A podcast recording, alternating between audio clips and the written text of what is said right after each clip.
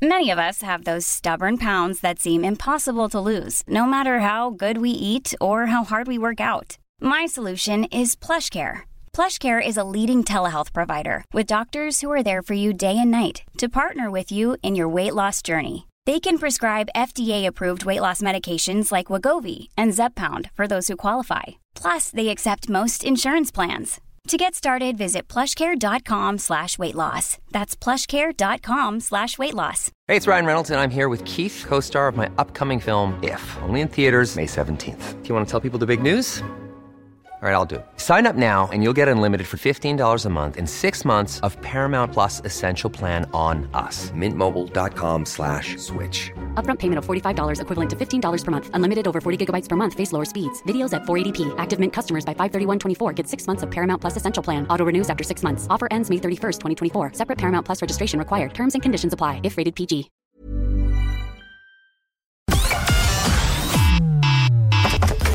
Connecting to the big show. In three, two, one. When do we take control of our lives and our destiny? We're a small country, but we punch way above our weight. Like, I'm filming now at this stage, to be honest with you. I thought it was one of the hardest things to do. It was horrendous. We're the one for Cork and ready to talk. Can we just talk? Call 1850 715 996. Text or WhatsApp 083 396 96 96. Email opinion at 96fm.ie. The lines are live. Let's kickstart the conversation This is the Opinion Line with PJ Coogan. on Cork's 96FM. Yep. Tuesday, once you get past Monday, you kind of have the back broken on the week, which is grand. Got off the bus yesterday morning uh, coming into town. Uh, got off the bus on the Grand Parade. I saw these new stickers on the ground. Now, we're used to seeing stickers on the ground now, of course, to have this stand two meters and keep your distance kind of thing on them. They're all over the place. They're everywhere now. I'm sure it's almost in the planning permission now for something new that you have to put stickers on the ground, and that's look how it's going to be for a wee while longer. But these are unusual ones. They said something about moss. And they said something about air pollution. To be honest, I didn't stop to read them. I was wandering up here. But I, I noticed that they were different. And I said, what, what's that about? And I'll surely hear more.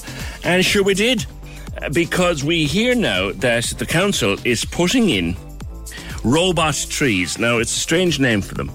They're not new. They weren't invented here. They've been used in Germany. They're they're effectively a huge wall of moss, and there'll be I think five of them. Uh, Grand Parade and French Church Street, and the plan is that they will filter and purify the air around them. It's a new idea to Cork, but not a new idea globally, uh, because they're they're big news in Germany, particularly in Berlin, and have been for a number of years. I think they're in Glasgow as well, and some of them gone into London. David Joyce is director of services with Cork City Council. David, uh, on Twitter yesterday, when the pictures of these started to go up, a lot of people said, "Why don't you just grow some trees or plant some trees?" Why not? Good morning. Morning, PJ. Um, I suppose I'd, I'd ask the question, why not do both? Um, Cork City Council has a very, very extensive tree planting programme. We've planted hundreds of trees over the last number of years, and in 2021 alone, we plan to plant 1,300 trees across the city. So we are doing both, I think, and it is important that we do both. City trees don't replace real trees, and real trees don't replace city trees. The other thing I would have thought of is you can put these things in in a matter of a few months. Trees take years to reach maturity.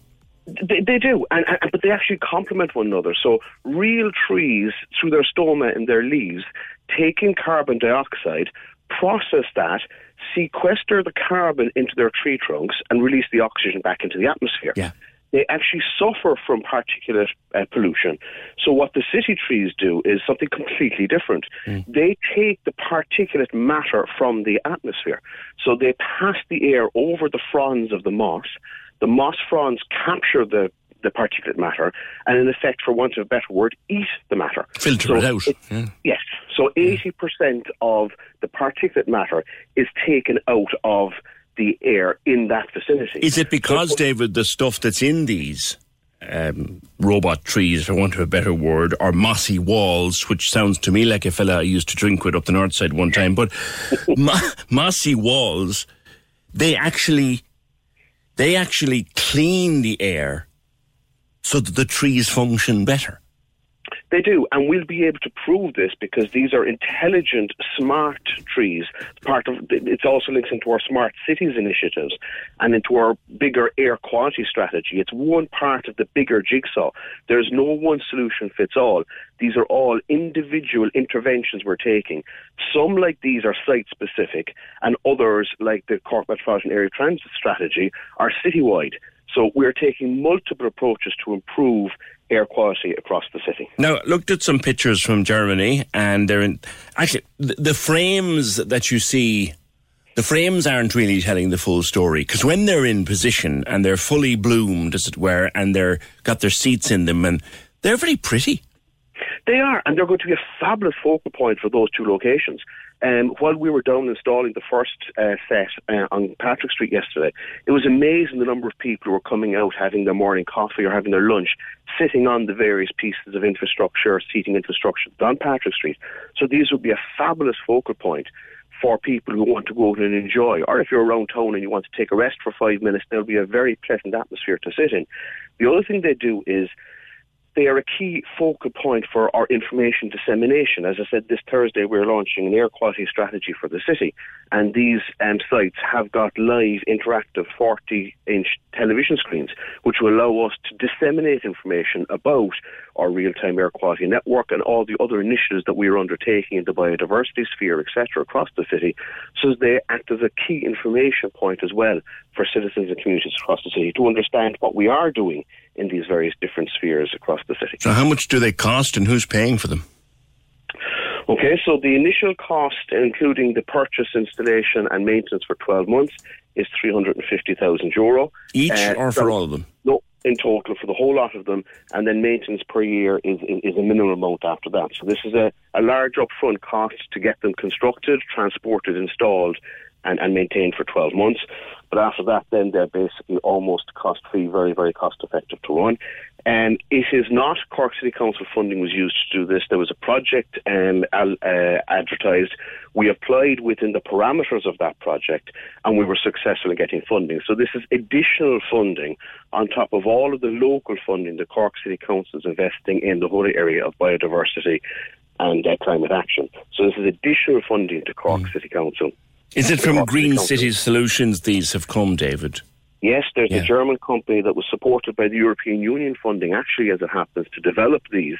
Uh, and as you said earlier in the in, in, the discussion, these are right across Europe, not just Germany, but right across Europe. These are being installed by local authorities to deal with site specific issues. They're not going to solve the air quality strategy issues across the entire city, mm. but they are going to improve the air quality at the specific sites that they're installed. Yeah. Some critics would say that's like putting an air conditioning unit in the open air, but it's not, is it? No, it's not. I mean, it's important that we take action. We need to look at all the different options that are available to us. And some options that we look at, for example, trying to encourage people to move from their private cars, one person car, into public transport through the investment that's going to happen through the Cork Metropolitan Area Transit Strategy. That is going to have a long term effect. But we need to do things now. We need to have uh, short term, intermediate actions that presently will improve the air quality across the city. And this is one of them. And this is a very important one. As I said, it fits nicely in with a lot of the other initiatives that we have across the city. Um, and it's something that we're very, very proud of. It is going to be a very, very successful project across the city. It is the, these two locations are going to benefit multifold, not just in relation to air quality, but as I said, in relation to each of the two locations has seating now for up to 20 additional people.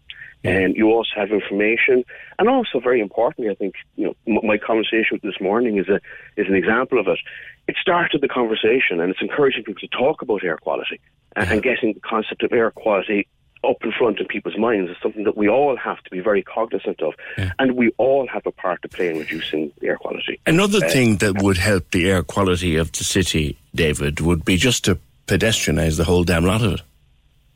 And again, I mean, Cork City Council was very, very innovative, and we have pedestrianised permanently 17 streets across the city centre. And if you take a look at where we have located these city trees, they are right on the edge of these clean air zone that we have created in effect, these 17 streets bounded by uh, Grand Parade, South Mall and Patrick Street. So right at the edge of the zone where you have no longer have any vehicles for the vast, vast majority of the day, except for deliveries early in the morning, you now have other interventions trying to improve locally on a site-specific basis the air quality at locations at the edge of this um, pedestrian zone. And this pilot project of four of them, is it? Could it be added to? Obviously, what we want to do over the next 12 months, and this is very, very important, these uh, city trees are packed with sensors. And we're going to be monitoring these sensors over the next 12 months to understand exactly the quantum of impact these sensors, or sorry, that these city trees have had on the air quality. And based on that, we will then evaluate whether or not we're going to extend these out into other areas in the future. Now, you said that you're involved in a major tree planting program as well, but you got criticised last week for cutting down old trees on Centre Park Road. What was that Yeah. about? Those trees were dead. Uh, basically, we, we, we regularly go out and we survey trees across the city at specific locations, or if we get um, information from members of the public uh, or other sources about the quality of trees, etc., um, we will go out and we'll investigate. We have not removed any um, viable trees from Centre Park Road. Those trees were dead, so those trees were removed. Dead Now- trees over time can cause public safety dangers as limbs might come off, etc. If you look at other countries, and you there's a, an example from Glasgow, and an example from Amsterdam, that there's a lot of money spent on these, but the effect is minimal after a period of time. You know, we've, we, we, have looked at all the various different studies, um, and some of those studies were conducted on earlier versions, prototypes of these trees, and the version we're using is the latest version that is available. And some of those studies are three, four years old. I said, they were based on prototypes. We're confident that we have looked at the science behind this. We have reviewed the scientific data that has been produced, and we're confident these will have an impact. But I suppose that is why it is important for Cork City Council to undertake this 12-month evaluation, whereby we will be able to prove at the end of that the significant impact they have had in these locations. So we'll be able to provide empirical evidence that these have been successful in Cork. How come it all happened so quickly? As I said, I got off the bus yesterday morning, saw a strange kind of sticker on the on the floor, and, and, and then we've got this. None, nobody knew this was going to happen. Well, I suppose we did announce it last year, late last year, as part of our initiatives, um, that their their delivery was delayed because of of COVID. Um, and the, the travel restrictions that were in place. But as soon as those were lifted, we put in place the mechanisms to get them delivered to Ireland and installed. All right, David, uh, thank you for that. That's David Joyce, Director of Services with Cork City Council. Let's get an expert, expert view on just how effective these things might be, because some places have put them in and then realised actually they cost a lot of money and didn't do a whole lot for us. So let's let's check out what they might do for us next. Can we just talk? The Opinion Line on Cork's 96 FM. With McCarthy Insurance Group. Call them now for motor, home, business, farm, life, and health insurance. CMIG.ie. You guys ready? We're driving, Big Drive Home. Weekdays from 4. On Cork's 96 FM. Hey, it's Lorraine. Join me weekdays on the Big Drive Home, where it's go big and go home. The biggest tunes, the biggest prizes, and catching up with the biggest stars too. I was on a bit of a date with a girl, you know. Some lad came up in a van beside us and he just said, like, are you Shane Cotton? And it, obviously it made me look unbelievable. Like, For all the latest Cork news, entertainment, and traffic updates, I'll talk to you weekdays from four. The Big Drive Home. Let's talk business with Ford Lease. Hassle free vehicle leasing. Search Ford Lease to find out more. The Big Drive Home. On Cork's 96 FM. Cork's 96 FM. Rob says, please tell me these things won't have advertising billboards on them. That's mental. They do have, well, they have a 40 inch screen in each of them. So presumably, if the council wants to sell ads, they can sell ads and put them up on the screen. Just a thought. They could also show an L match or two, or am I fantasizing entirely? But yeah, they have screens on them, so they could be. They haven't said they have any plans, but they could be used. Kevin says a housing crisis, an A&E crisis, retrofitting of nothing. But 1.5 million quid on five filters? I can't. I'm sorry, I can't. Well, it's 350 for all of them. Kev, 350 grand, which is still a lot of money, but paid for by central government, not paid for by council government or council money. Caller says schools are back in September. They're nearly all being driven to school. That causes pollution. There should be a similar thing to park and ride, but for schools where kids are dropped outside the city and the buses get them there. These are were used in Glasgow, but not for long. Uh, they're very popular in Berlin, and to be fair, looking if you look at the pictures of them and see one of them that's fully grown, as it were, they're quite pretty. Uh, but nice to look at, and whether they're worth the money are two different things. Professor John Wenger is a friend of ours on the opinion line He's from the Department of Physical and Environmental Chemistry at UCC. John, are they worth the money? Good morning. Good morning, PJ. This has created a bit of a stir, isn't it? Yes. are they worth the money? Uh, the short answer to that is no. Um, uh, you know, I've actually looked into this and I found a very recent study in the Italian city of Modena. It was only published in the last few months, actually. Um, so in, in Modena, they installed these city trees a few years ago, and a research group, very similar to ours in UCC, performed some measurements. Okay, and what they did, they looked at the impact in an area 10 by 20 meters around the unit. Okay, so right in the immediate environment. And what they found was this when air was flowing naturally around the moss wall, the reduction in pollution, and we're talking about two key pollutants here, right? Uh, which is particulate matter, which are very tiny invisible dust particles in the air which cause health effects, and nitrogen dioxide from diesel emissions and so on. The removal of those was actually less than 1%. So that was when it was just in mm. kind of passive mode, just yeah. standing there doing nothing. Wasn't that a prototype model, though, John? It may well have been 2017, 2018. That could could be true. Um, but when a fan was turned on to force air through the moss wall, in other words, it was acting like a, it was sucking air through it then there was an effect. Uh, the effect on PM10, as we call it, was to remove anywhere between 1 and 15% in that small area. So the key thing here is that they can work, but not very well, and only over a very limited area. So they could only really be used to address a very uh, hot a pollution hotspot, really. Um, they won't really have an effect on the air quality in the city overall. Now, you could see where there'd be of use or maybe you could or not, I don't know, along Patrick Street, which is a bus corridor and a busy one. And that whole centre island there is a busy bus corridor, and let's face it, buses are dirty vehicles. It could be of use there, could it not? It could. I think if you were to sit um, on the bench right under those um, units for, for, a while, I think you would you, you would experience cleaner air than if a few hundred metres down the road. So, so that is true. But overall, I mean, the question is: is it worth this investment uh, to have a very minimal effect? You know, I did, I did the calculations. Right, there's quite some there's claims on the website for the city trees. They claim to remove 3,500 meters cubed of air per hour. That sounds a lot, right? But when you scale that up to city size, it's virtually nothing. If you look at a kilometre by a kilometre, you're actually only you're actually only going to process 0.035% of the air. So it's just a very, very local effect. Literally a drop in the ocean. It is, to, to be honest, um, is a drop in the ocean. Now, the only positive thing I can hope is that it can raise awareness of the importance of clean air for our mm. health. Now, um, what might be useful is people staying in that one spot in the city, maybe eating lunch there, walking around there, you know, generally spending their time in, in those parts of the city, they get benefit. That's a good example of how it could be used. I, I, I think I think that's true. I mean, but many would argue, why not create a nice park environment which is away from traffic, and you may get a very similar effect.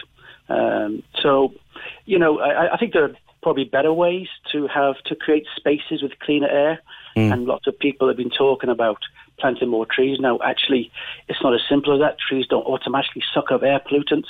You know, they can have an effect, uh, but it does depend on the type of tree. It does depend on how close they are to the pollution source and so on. It's not straightforward. Obviously, more trees is generally a good idea anyway because they do remove CO2 and they give a pleasant environment for all of us. So I think we should plant more trees. But the real way to stop air pollution is to reduce emissions, is to drive less, walk, cycle more, have better public transport, stop burning solid fuels in the winter. You know, that's that, that that's what we have to do ultimately. Yeah, there's one of these near Bishop Lucy Park.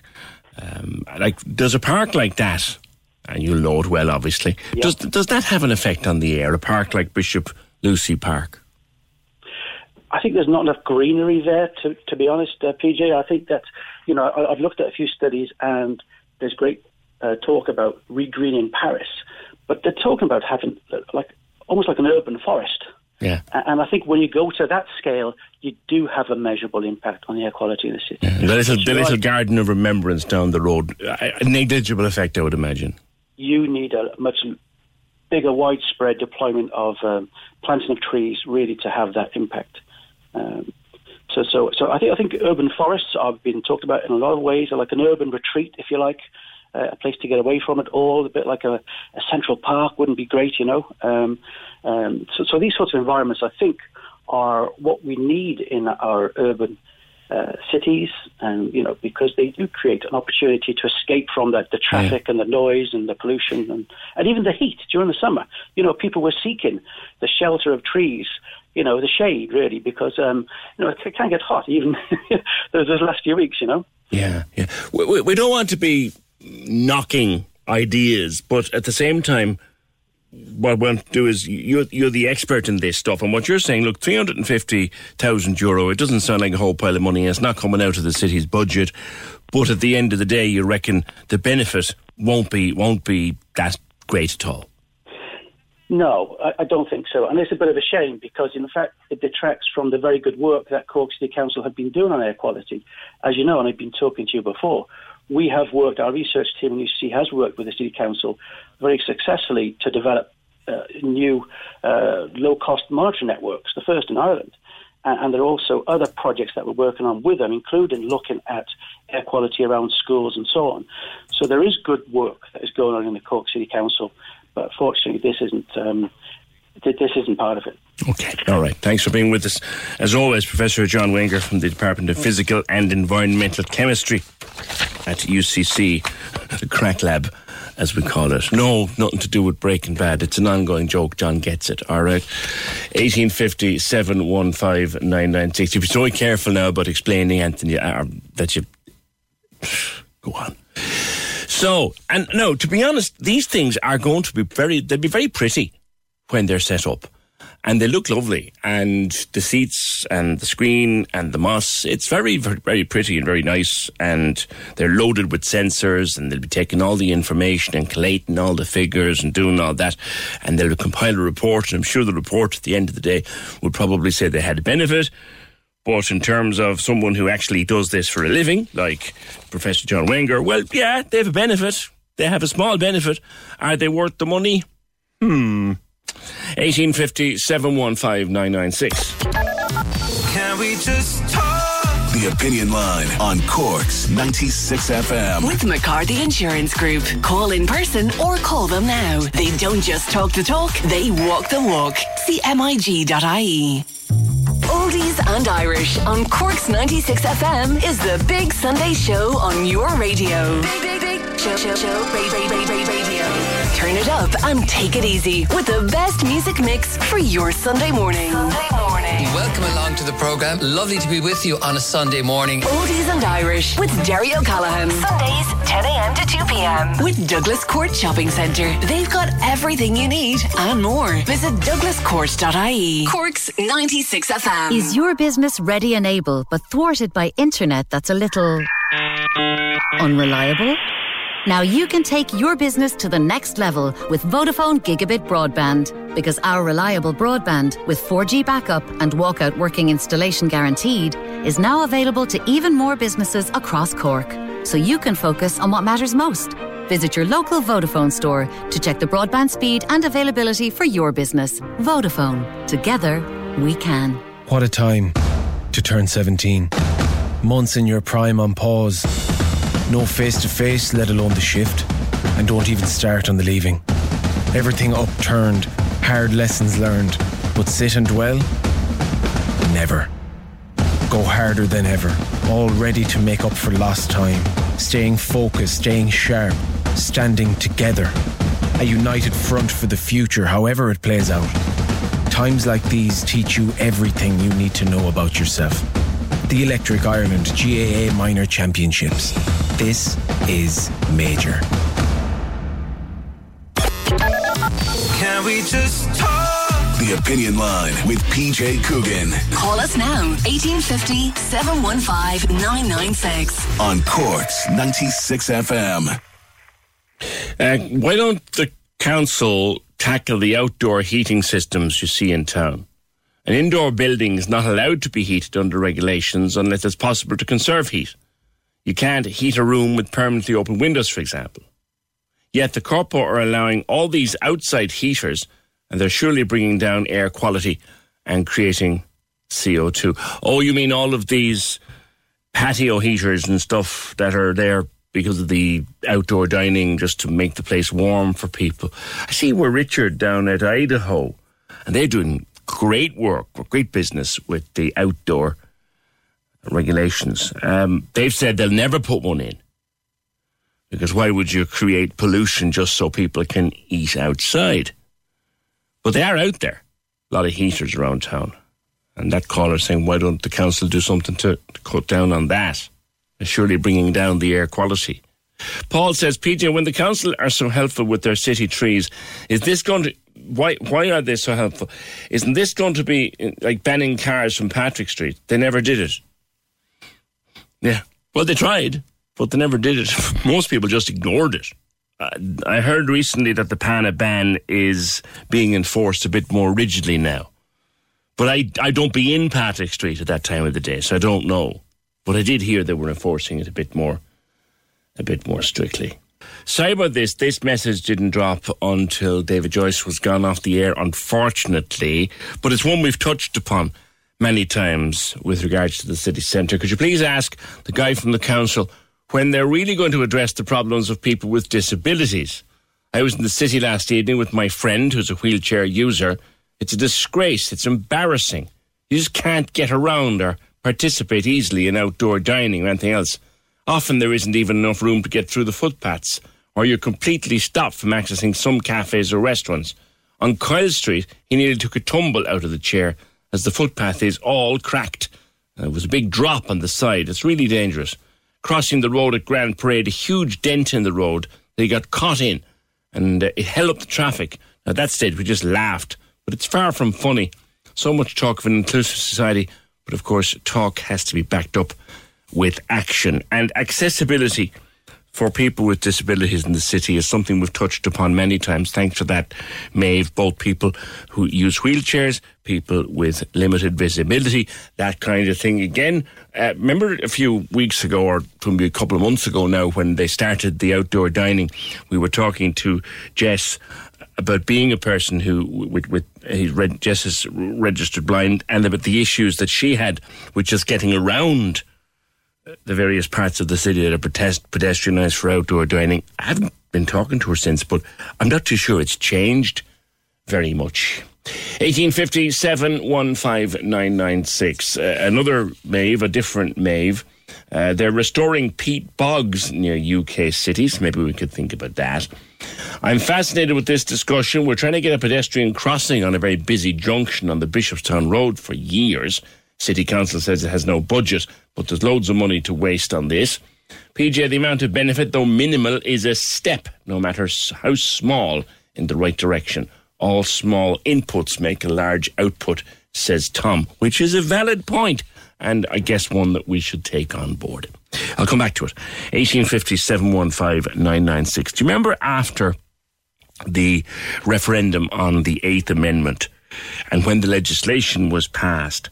And when the first abortion services began to be provided around the country, uh, limited though they are, we were talking about that yesterday, what we saw was protests set up right at the gates of the hospital or right at the gates of the clinic or just across the road from the gates of the clinic. Very, very distressing for people going in and out. And at the time, this was 2018, the then Minister of Health, Simon Harris, said that they would establish 100 metre safe zones around the facilities. and promised to fast track it. Now, that was 2018. Now, even allowing for a pandemic in the middle of all of this, it's now 2021. Nothing's been done. The current minister, Stephen Donnelly, says that while the plan is still in place, there have been a number of, quote, legal issues which necessitated further consideration. Sure, haven't there always been? The idea that you wouldn't allow a protest within 100 metres of a clinic, you should think it's easy to do in law. If you're to listen to Stephen Donnelly, it's not as easy as they thought. Uh, Dr. Mary Favier, good morning, Mary. Good morning. The commitment is kind of still there, but they're worried about legal implications. That seems to be the where we where we are right now. Yes, we've been working uh, just so uh, you know as a representative of GP providers in the Start Group, and just for speaking for those who are, you know, work in the hospital services, all the many staff, both the obstetricians and gynecologists, but all the admin staff, all the people who to work in these places where these protests are occurring. This is what, this is why it's necessary. So when, when the former minister, Simon Harris, stated in 2018 that there were some legal issues, we accepted the bona fides of that and say, look, you know, it needs to be worked out. And then, of course, COVID came along and that was understandable again. But now we're three years on. And when the Irish Examiner published a piece last week saying that had been shelved and they had no plans to introduce law, the GPs around the country or providers, and there's about 400 of them, were saying, really? Can this be true? Because as recent as last week, there were protests, uh, protests outside a GP surgery in Roscommon. And if you think about these protests, they they may appear aimed at the, at the woman or person who's going to access abortion services or ask about it, but in reality, they're quite few.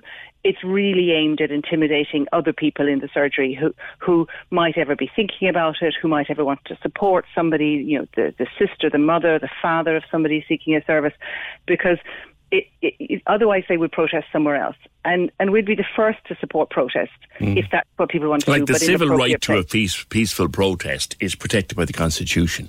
Yes, as it should be. And I think that's entirely reasonable, whether that's outside the Dáil or in public places, but outside healthcare services, where vulnerable people accessing health service of any form will be, including the elderly, the very young, is really not acceptable. And it's intimidating, and it's designed to intimidate. Mm. So I remember when this happened first in Cork, and I spoke to one of the people uh, involved in the protest. And yeah, the civil right to a peaceful protest, as we said, protected by the Constitution. And their argument was, Mary, if you start limiting that, where does it end? I, I, I, can accept there's challenges in it, but this has been done very successfully in other countries where a 100 metre perimeter, and it's a nominal 100 metres, people can know that they cannot uh, stand outside a doctor's surgery with a placard shouting, videotaping, yeah. making, making, making derogatory comments, getting in the way of people is it cannot happen. And these tactics are being di- directly imported from the US. And we need to nip them in the bud and say, this isn't acceptable in Ireland. Because if you think about it, 66% of the population voted in favour of the change. It's now a legal service. And it's been a very successful, quietly implemented legal service. And it goes, people go about their business. It's healthcare. So we need to respect that and say, let's protect it and as we would any other form of health service and move on. So now that the current health minister, Minister Donnelly, has identified, and I quote, a number of legal issues which necessitated further consideration. I think your message today, Dr. Mary Favier, is well, consider them and sort them.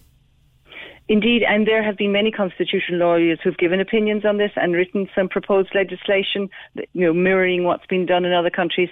And it is time. It's time to move on. It's time to say to the, the women and people in Ireland who might access abortion services and all the people who seek to say this is okay, it's legal in Ireland, that that be respected, and that we have this very simple piece of legislation. It would only run to two or three pages, and then the Gardaí could could implement it because now they're left with trying trying to implement public order acts, and that's very, very difficult and very challenging. And the Gardaí to date have been supported, but they need to have the power strengthened. Mary, you're based here in Cork, if I remember rightly. Uh, do we have we had protests like this in Cork of late? I know we did have once, but have we had lately?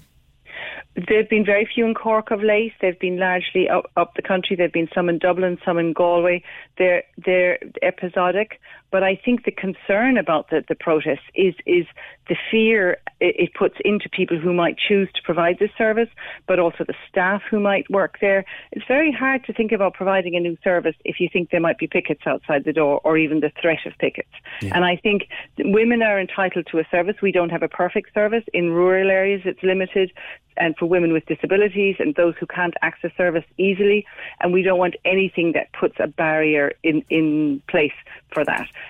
And so we need to always think about who are the people who are most disadvantaged if we don't put this in. And that's vulnerable people, it's migrants, it's people who don't have, have language, English as a first language, it's those who are very rural, those with disabilities, those who can't access services easily. And that applies to any health service we, we, we wish to put in place. Let's always think about who will have the most issues accessing it, Mm. not those of us who are enabled and, and well educated and find these things easy. And so we need to keep always those individuals in mind. Lastly, and briefly, I spoke yesterday with a representative of the uh, Termination for Medical Reasons group, and addressing the point that, you know, we would have thought that when the referendum was passed and the legislation followed, that the problems of that group were, were addressed. They're not. Not at all. Indeed, they're not, and it's the most difficult part of of what's happened since the referendum. It's effectively we have a, a, a service of two halves. We have the under 12 week service provided largely in general practice, which has been successful. It needs to be bigger and larger and more extensive and apply to everybody, but it's a it's a success. But unfortunately, after after 12 weeks, We've only 10 of our 19 maternity hospitals providing a service, which needs to change, and the Minister needs to prioritise that. But also the restrictions around termination for, for, for medical reasons around fetal anom- anomaly are so tight that there are actually less of these terminations being done than there were before the law changed. And the vast majority of these women have to travel with their partners to the UK to, to uh, you know, have a very difficult procedure done on their own and bring the remains back. And can you imagine doing that during COVID times? So we, we've got some other way, but in the constitutional review that's going to take the, the review of the law that's due to take place this summer, and that is also being delayed. This is one of the most important things we, we look at. What has happened that we've left these women and their families behind, and we need to change that. All right, Mary, thank you for your time. Dr. Mary Favier, uh, Cork based GP, 1850 715 996. Uh, those safe zones. So, so what Stephen Donnelly said is, well, yes, there are legal problems with doing it. Stephen, Stephen, what's his name? Stephen Simon, Simon Harris said in 2018, oh, we'll do it. We'll bring in these uh, zones. You won't be able to have your protest within 100 metres. And he said, yeah, we'll do it and we'll fast track it. Now in 2021, Stephen Donnelly said, well, not as easy as that. There's a few legal things to sort out. Well, the message from Mary Favier would be, well, sort it out. Get on it now. Can we just talk? The Opinion Line on Cork's 96 FM. With McCarthy Insurance Group. Call them now for motor, home, business, farm, life, and health insurance. CMIG.ie. It's time to vote. It's time to vote. In the Cork's 96 FM Best of Cork Awards. Go to 96fm.ie. Check out the shortlists for all categories and vote for your favorite. The Best of Cork Awards with localheroes.ie. Find trusted local plumbers, electricians, locksmiths, and more with a 12 month guarantee backed by Bord Gáis Energy. Only on Cork's 96 FM. When you talk about a, a mental health issue and to someone who's living with a mental health issue, you're always cautious of the language that you use and how you phrase the things that you say. So, in advance of even starting Nicola Wall, forgive me if I'm a bit ham-fisted with this. you live with schizoaffective disorder, which tell me what it is and tell me what it isn't. I suppose. Good morning. Good morning. Um, so schizoaffective disorder is just a name that we give to when someone has schizophrenia and bipolar disorder kind of symptoms together. So that's it really. It's, it's mainly schizophrenia that I have, but also a little side of bipolar as well. So, what is schizophrenia and how does it affect you? So schizophrenia is um, a mental illness that affects your thoughts and feelings, emotions. It comes in different forms. It presents itself differently in different people. Um, for me, I would have suffered a lot in my life with um, hallucinations like auditory hallucinations, which are voices, um, visual hallucinations in the past, and delusions, which are false beliefs. Now, reading about you in the Irish Independent, you started hearing strange things when you were in Montessori school. Yeah, so I was very young when it all started. Um, I first started kind of seeing things moving, like pictures moving, and that that were supposed to be still, and just little things like that. And at the beginning, it was kind of put down to my imagination because obviously I was a child. But as years went on, it kind of became more apparent that there was a problem there. Yeah, and at its worst, you were checking your food for for poisons that people were watching you, that there were cameras around the house, that everybody could hear what you were thinking. And I suppose those around you who loved you said to you, Nicola, this isn't true, this isn't happening. But that made no difference to you. Yeah, it doesn't when you're when you have something like schizophrenia and you are kind of in like in a psychotic state, we'll say those things really seem true. Different from, you know, worrying about things or being a little bit paranoid. I mean, you genuinely believe these things to be true while you're in it. Um, with, you know, help and medication and, you know, therapy, it does help to, you know, reduce those symptoms a lot and to learn to manage the illness. But when you're in that heightened state, it's very hard to kind of come down from it and understand that none of it's real. You were diagnosed at the age of 22. When you can put a name on something and you know what it is, does that help?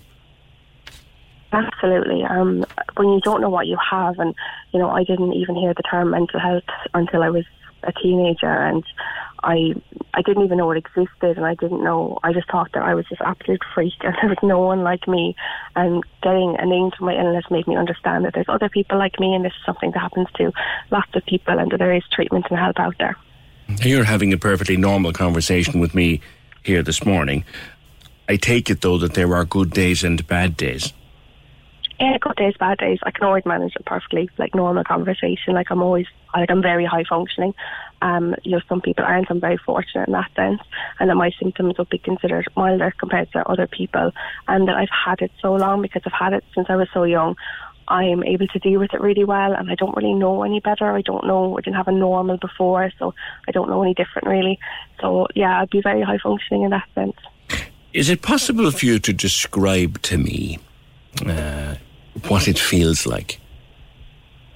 Um, what in particular? You know, if okay, what does it feel like to have a thought in your head, like a voice in your head, or? Um, well, to me, it's, it's nearly normal to me at this stage, but it's just it's just a lot of noise mainly. Um, I'm very, very lucky in the sense that I don't have very negative voices or anything like that. Um, but yeah, no, I would have had in the past, but at you know the last few years of my life, like the illness is very, very manageable. Good, good. Now, one thing I think you have learned is that you're the best manager of your own mental health, and, and you talk about even on the toughest day, do something for yourself. And you say you hate you hate things like you know these wall posters that say live, laugh, and love and positive vibes only. But you say happiness, in your situation at least, is a choice. Yeah, it's a choice in the sense that, like, of getting up every day and being like, you know what, I choose to be happy. I choose to make the best of my situation, and I can be sad about it for a while. But once my time of being sad is over, I have to move on and get on with my day.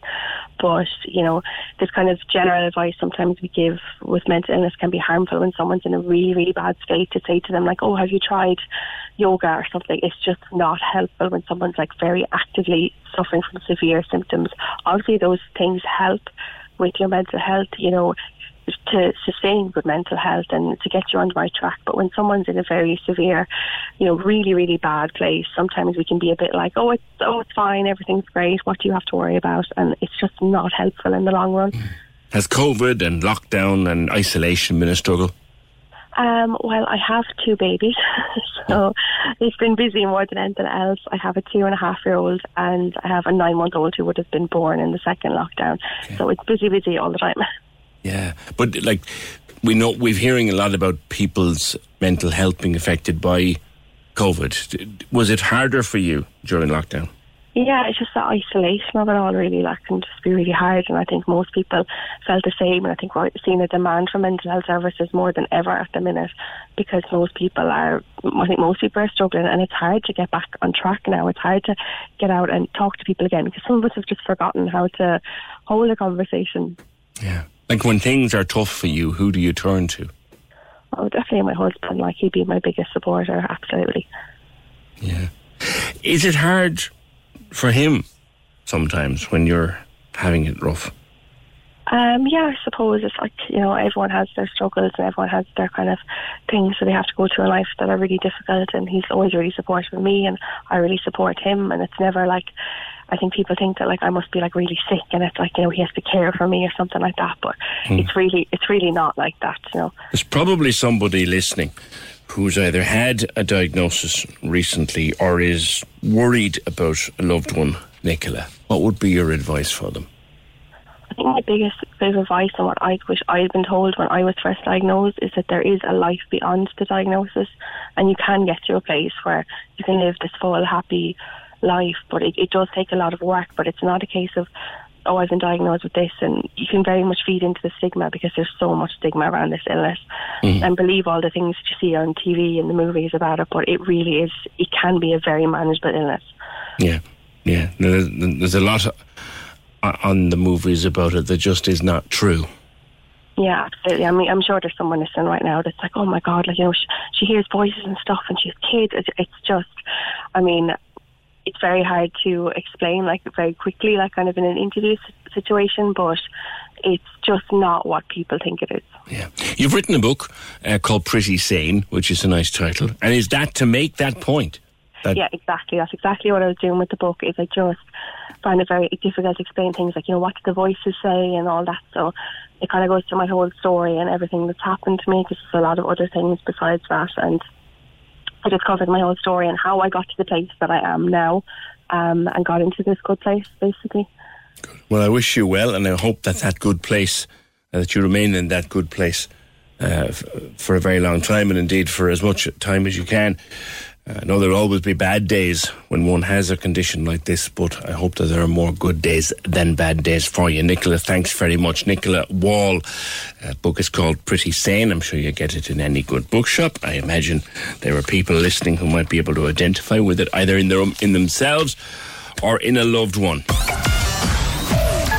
The lines are live. And we're ready to talk. Can we just talk? Call 1850 715 996. Text or WhatsApp 083 396 96 96. Email opinion at 96fm.ie. The Opinion Line with PJ Coogan. On Cork's 96 FM. I see where Tommy Gould, uh, the Northside Sinn Féin TD, has been complaining about the type of IDs that are acceptable when you go to get a vaccine. And just reading his press release this morning, and I went looking to see what you have to bring if you're going for a vaccine. I speak in the context, of course, of younger and younger people now being called for a vaccine, which can only be a really good thing. And according to the HSE's official website, if you go for a vaccination, you obviously need photo ID, particularly at these walk in clinics at the weekend. So you can bring a passport, a driving license, which I suppose if you're 16 years of age, you didn't, you don't, or you shouldn't have one, a public service card, which you may well have, a travel pass, which you may well have, a national age card issued by the Gardaí, which of course you only have if you're over 18, or a school or a college ID. It must have a photo on it. I just saw that press release earlier on this morning from Tommy Gould. I'm thinking that's a fairly comprehensive list of stuff that you need to bring with you. I don't know what the problem is. Good morning, 1850 715 996. This time yesterday, we'd just been getting a, a first look over that UN report on climate change, and there's been much more written and much more said by people much more educated and qualified than I to say anything about it over the next while. But one thing we know for sure is that the world, the globe, is heating up. That it is almost now unequivocally down to human activity and that we need to look at that activity or things are going to get worse. And I was saying yesterday, I love me a bit of weather. I love me a bit of summer weather. I want more summer weather before the summer's out. But at the same time, when it gets really good, like it did in July in this country, we realise it's a symptom of a bigger problem. And if you look to Greece at the moment, uh, there are horrific scenes uh, from Greece of a blaze, just an inferno on the island of Evia. And I didn't know this, but Evia is Greece's second biggest island after Crete. I didn't know that. And it's a very forested island and a very rugged island. And literally uh, apocalyptic scenes on the island of Evia. Now, Sandra, you've lived in Greece, in Athens, for 14 years now. Tell me what That's it's right. like. Tell me what it's like. Uh, well, uh, at the beginning, uh, it was uh, you were, we were all scared, you know, when uh, when we saw all these fires have, breaking out all over the place. I mean, there was up to 568 fires at one stage. Uh, there was fires outside Athens, uh, you know, which were close to us, uh, so that was scary. But of course, the biggest destruction is in the island of Avia. Um, and, you know, that island is famous for resin production and olive trees. You know, there's a lot of farmers. And the, the apocalyptic scenes that we have seen the last few days, you know, they, you, you, you just can't describe them. You know, it's, it's, it's, it's terrible. What are the temperatures like at the moment out there? Uh, the temperatures at the moment now will be about 38, but from tomorrow again we're going to go over 40. And you talk about them being outside Athens. Were, were any of them close to where you live?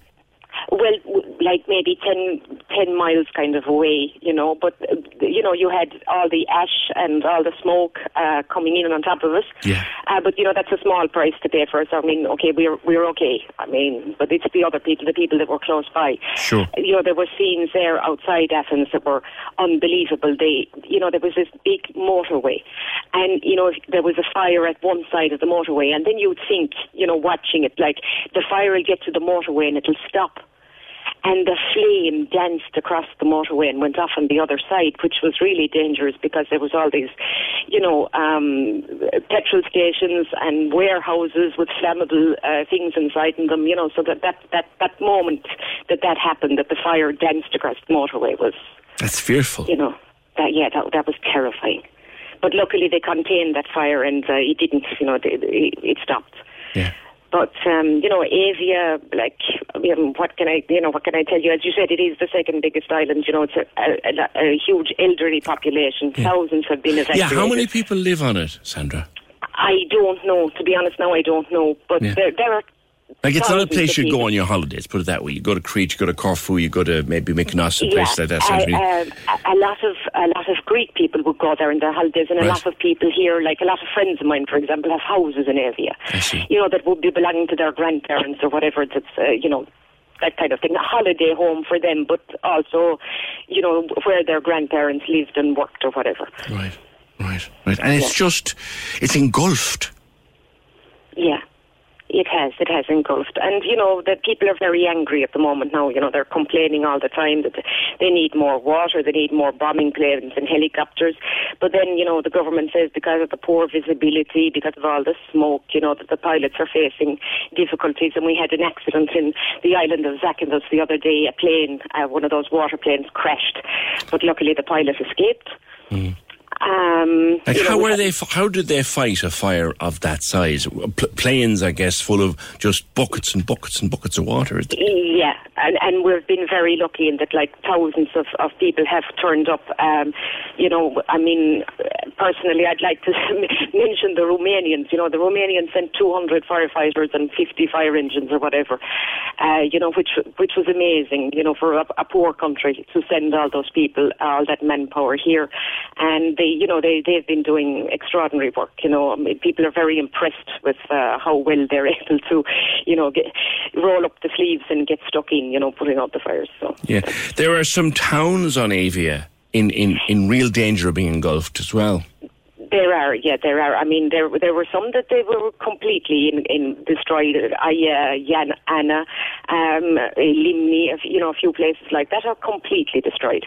Um, and it's still, you know, it's still on fire. Avia is still on fire, and uh, you know, at the moment, like thirty-five thousand hectares has been burnt. Yeah. You know, so and and you know here we're used to fires. We have a fire every year, you know. But if you look at the numbers and look back, you know, from 2008 up to 2020, you know, you have about 1,500 hectares or whatever being burnt every year. At the moment, it's 56,000 in 10 days. You know, which is 120,000 acres in 10 days. Yeah. You know. And do people put this down to climate change, Sandra?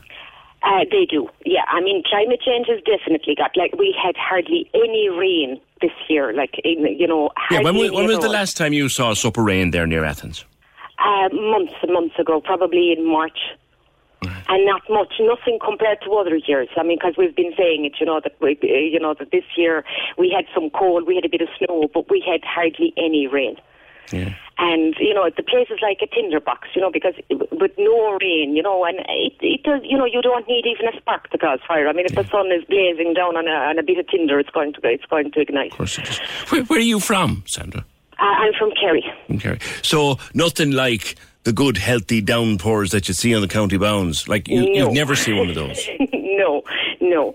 I mean, we used to get a lot of rain before, like in, in the rainy season, as we call it. But like, I mean, now there's there has been nothing. Like the last the last two years, it's hardly rained at all. That, that's a good point to make with regard to the changing of the climate. So you're there now 14 years, Yeah, and you've seen changes in the so-called rainy season and stuff like that. yeah, yeah. What, what have you And seen? generally, like that, we now have two seasons. You know, we have, uh, it stays hot until maybe the end of October, which used to get cool in September. Now it stays hot until the end of October, beginning in November. And then we're into straight into, into winter. And then the winter maybe lasts until March, and then it starts getting hot again from April. And how it, cold we would winter four be? seasons. Um, okay, this year we had a bit of snow, but like in Athens, which is, is rare. But um, it, it, doesn't get that cold. I mean, we'd say eight or nine degrees at night, kind of thing. Right, right, Yeah, right. And it just heats up fast, stays hot yeah. until the. And like they're unbelievable heat waves. Like I mean, like there's this year now it went up to 45 last week. Like I mean, you know, and and then we had all these threats, of course, as well that we were going to have no power. Uh, you know, which uh, which would be very difficult if you were trying to live in 45 degrees without a refrigerator or whatever, you know, and the air conditioning. You know, they were telling people not to be using electricity so much at certain times because of the grid was overloaded. Come here, what took you there in the first place, Sandra? I met a Greek man in Ireland, and uh, we For no to happen. yeah, you- you- yeah. I, I was in UCC year, many years ago, so I met him there. And you, you, you kept the accent, fair play to you. I did, I did. Do you speak the Greek now? I do, I do. I, I teach English, but I have a different accent when I'm teaching. Good. Listen, stay safe out there. That thing about the fire crossing a motorway is a scary description. yeah, it is, scary. it. Do you know anybody on Avia, by the way? I do. I I know a woman that, that uh, for example, now she she had two elderly, you know, her two elderly parents, and she woke up the other morning and she said that, the, that she couldn't breathe, you know, from the smoke in her village, and she had to put her two elderly parents and two cats and a dog into a car and drive. And then when she got to, you know, where, the, where there were some policemen, she asked them, where will I go so we can breathe? And they weren't able to answer her. And things like that are making people very angry, you know, that there's, there seems to be no briefing. Nobody seems to know what's going on. And, you know, she was in the car. The dog had an epileptic fit inside the car while all this was going on. You know, this, this kind of, you know, the woman was out of her mind with worry. And she got there and she said, where will I go? And they said, oh, do you want to go to Athens? And she said, no, I want to go somewhere where my parents can breathe a bit of fresh air, you know, because of the smoke. And that kind of thing, you know, where people don't know what's going on. The government has been really bad at briefing. There, you know, the prime minister comes on at night. He he, he ma- makes a statement, and that's it. There's no, you know, they don't call in journalists and say today we're going to do X, Y, and Z. They don't do that. Uh, you, you think that the Irish government should be doing something to help here, do you find? Oh, they should. Oh, they should. I mean, it's uh, a, I, I'm, I'm ashamed that they're not doing anything. I mean, I when I see the Serbians and the Romanians and the Turks are sending two planes and they had their own fires, you know, like a couple of days ago. And I said, like, you know, Ireland couldn't send, you know, a few firefighters. You know, it doesn't have to be big numbers. Israel sent 16 you know, and that, that makes people very happy here to see that they have support. And I think, you know, that Ireland couldn't spare, you know, 10, 20 firefighters. Listen, Sandra, good to speak with you. Stay safe out there, and thank you for Thanks your much. incredible description of what's going on. Thank you very much. Good luck to you. Bye. Cheers. That's Sandra Dillon, resident in just outside Athens for the last uh, 14 years. Uh, that's a frightening description from her own locality, or maybe 10 or 20 miles down the road, of a fire that started and literally danced across a motorway. Not to mind what's happening on Avia. Scary. 1857 15996. Can we just talk? The Opinion Line on Cork's 96 FM. With McCarthy Insurance Group. Call in person or call them now. They don't just talk the talk, they walk the walk. CMIG.ie. The facts on vaccines from Cork's 96 FM. If I've had COVID and now recovered, is a vaccine still required? If you've had COVID 19, then your body may have built up some natural immunity to the virus. However, it's still unclear how long this immunity lasts or if it fully protects you from catching COVID 19 again. Also, natural immunity may not last as long as the immunity given by a vaccine. So, it is recommended that you take up the offer of a COVID 19 vaccine when it becomes available. For information on COVID 19 vaccines, visit the HSE website. Helping you through COVID. Helping you through COVID. Cork's 96 FM. That head of yours will soon be too wide to get in the door. Ross Brown, what are you at, you divil? You're taking over the world. And Well, at the moment, the arse isn't getting in the door. It's, that's why I've got a personal trainer. The head's fine. It's just everything from below. I'm like a pyramid. Congratulations, my friend. This is huge. Explain what's happened here. Um, I'm still trying to wrap my head around it. But, um, okay, so I shot, uh, okay. The beginning of it was I went to, remember I went to LA like two and a half years ago, Yeah. three years ago. Yeah. And we went out and we interviewed, or we, we, I was doing uh, double duties over there. I was filming a pilot of a hidden camera show. And then we were kind of going around meeting people, taking interviews, kind of um, getting, you know, kind of wangling our way into into Hollywood. And we got some pretty good interviews and, and did a couple of gigs over there as well.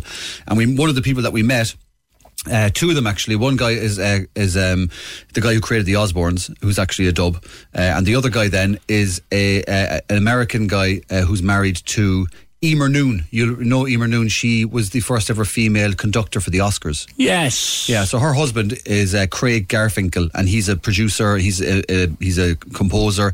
Uh, he also produced and directed Dane Cook's stand-up special from Madison Square Garden. So we walked into his house in Malibu, uh, and As you do. as you do, and there was platinum records all over the wall with stand-up comedian with Dane Cook on the on the covers, and I was like, oh, this guy's a very uh, very relevant to what we're going to be doing. So what am I doing here? Like, yeah, we struck up a friendship. Uh, we struck. Who's up, we, know- by the way? Uh, oh, so I was I went over there with uh, Dylan Owens, who runs Upriser. Which is a, a, a new startup for uh, they basically connect artists with industry professionals, and they kind of we went over there to kind of show that this is the proof of concept, uh, and they, they brought me over there. So we met up with Craig, and uh, and Craig liked my Everyman show, which we recorded previously, and said, uh, "Right, I'd like to produce your next one, and let's make it speculatively, and then try and sell it."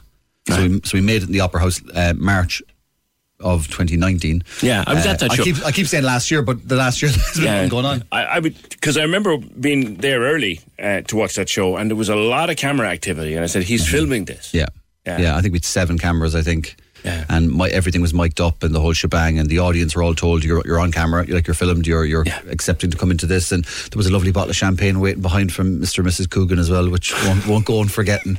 um, and yeah, so we, we filmed that, we edited it, and we started shopping it around in uh, in the states. And we were kind of put from one person to the next, saying, "I know who'll want this," and we got an agent who was interested, and then he said, "You need to go to this guy," and they all kind of pointed towards a guy called. Um, uh, a company called Comedy Dynamics. Right. Uh, Brian Volkweiss is the CEO, and basically they're the world's largest producer and distributor of stand up. So uh, you scroll through Netflix and pretty much every stand up. Joe Rogan, Tom Segura, Bert Kreischer, Ali Wong, Kevin Hart, all of their stuff. Uh, Bill Burr is all Comedy Dynamics. So I can't get my head around it. It's huge. This is, is definitely the biggest thing that's happened. In- And they took it. And they took it, and and now it's getting a. Describe that moment, Ross, when a company that big says, "We'll take it." it's very gradual. So like the deal was being done for a long time and there was so many things we had to deliver and we had to, you know, we had edits to do and different passes and, you know, there was negotiations going on and the whole shebang. And then I was told about a month and a half ago, they're going to give it an audio release. It's going to be made into a comedy album, like Right. the old school Steve Martin albums, Yeah. you know, and it'll obviously be streaming and Like stuff. CD or whatever, yeah. Yeah, and it'll be streaming on Spotify and stuff. And I thought, okay, that's cool. And then I sat down for the, the Zoom call, which was like a, a, a launch kind of scheduling Zoom call. And there was all these different heads of different departments, and there was an American PR lady there, and an internal PR person, and a social media person. I was like, this is a lot for an audio album. And they were like, oh, no, no, this is getting a full release, as in the video, uh, the whole, this is a full stand up special. I completely was uh, half listening, half asleep, or didn't hear the didn't read the full email. They were like, "It's getting a full worldwide release on August seventeenth, and it's going on Amazon Prime." So it's like, what? Oh, oh, right, right. So yeah, You're on Amazon Prime next Tuesday. yeah, yeah. It's going to be on Amazon Prime Globally? worldwide. Yeah. Yeah, and it's also going to be on in America and stuff. It'll be on Apple TV, and then people can also who don't have Amazon Prime can also purchase or rent it as well. So I think in Ireland it's Vimeo is where you Yeah. purchase or rent it. You buy the link. Yeah, and same on YouTube in America and UK. You can you can purchase or rent it, but but Amazon Prime is about as good as you can get. Like it's bonkers. I still haven't. My imposter syndrome is going through the You've roof. talked about that before. You talked about that to me on my podcast. You've talked about the Casey in the mornings. Yeah. You still you you pinch yourself every day that something like this happens. I, it's like it's it's it's unfathomable and massively exciting and stuff. But I got I got sent clips yesterday from the from the social media team over Comedy Dynamics saying here's here's the social media stuff we'll be putting up to promote it with subtitles and all that jazz. Um, and I couldn't watch it. I, I, I had to watch it through my hand. I was like, oh geez, the way I'm turning, the way I'm oh god, what a fraud! Like I can't. And it took me. I had to force myself to watch it four or five times to become desensitized to the point I went. Actually, do you know what? That looks really good. So it's like same with the fear. I couldn't watch the fear Yeah. unless I was on my own and I had to kind of get over myself to go, actually, that was quite a funny sketch or whatever, you know. So I remember you doing heats of the Cork Rose of Tralee. Mm-hmm.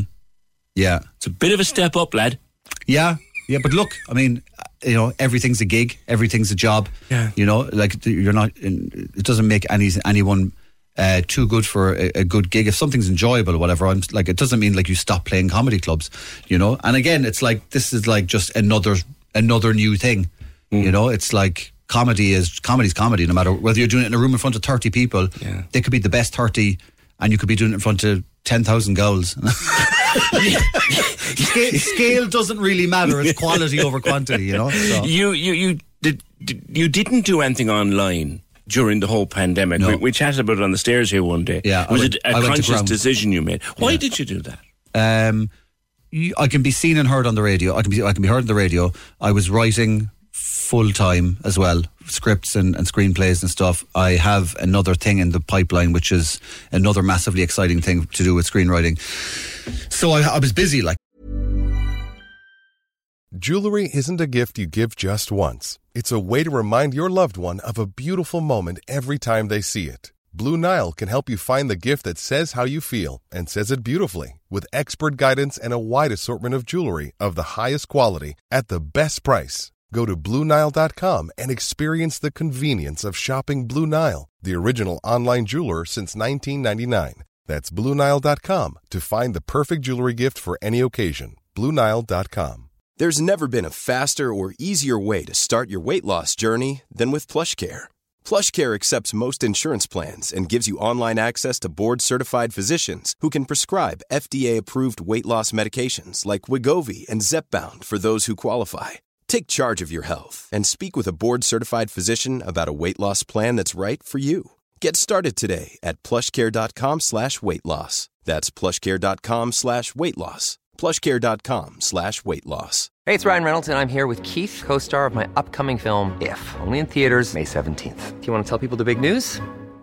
All right, I'll do. Sign up now and you'll get unlimited for $15 a month in six months of Paramount Plus Essential Plan on us. Mintmobile.com slash switch. Upfront payment of $45 equivalent to $15 per month. Unlimited over 40 gigabytes per month. Face lower speeds. Videos at 480p. Active Mint customers by 531.24 get six months of Paramount Plus Essential Plan. Auto renews after six months. Offer ends May 31st, 2024. Separate Paramount Plus registration required. Terms and conditions apply if rated PG. And, and also, I just thought, you know what? Must be bursting to get back on the stage, though, do you? Oh yeah, oh 100 percent. Yeah, I mean, it's like it's there's a lot of pent up. You know, I need to get things off my chest, and even, even for me, it's therapeutic. But like, I, I just went, I'm not going to make anything online because everybody's online, and I normally go where everybody isn't. So when no when when no comedians did online sketches, I was doing them. Now that they're all trying to do them, I was like, they don't need to see me as well. Now I'll come back on, under my own terms. So a lot of gigs, like you know, and listen, I like more power to everyone. Like especially comedians that didn't have, who, were, who weren't fortunate enough to have other stuff that I had. You know, I was in a very comfortable position. I also feel guilty about that. Uh, kind of going, oh my god, you know, I'm, I'm I'm trying to empathize with other comedians and stuff, but I chose just not to put stuff out unless it's unless it feels real. Yeah, I don't want to do a gig in front of seven people in their kitchen.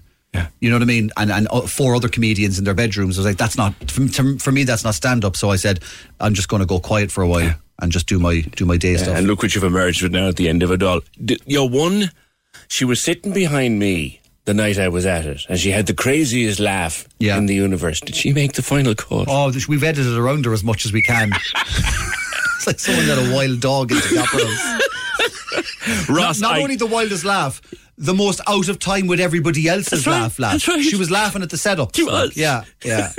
Ross, listen, we're so proud of you in here. Cheers. Well done, mate. Well, I can't, can't wait to see it. I'm going to have a night with pizza. Yeah. And cans. And I'll send it. you a bottle of champagne on the 17th. Mind yourself, man. Take care one. and congratulations. Ross Brown, Amazon Prime from next week. Can we just talk?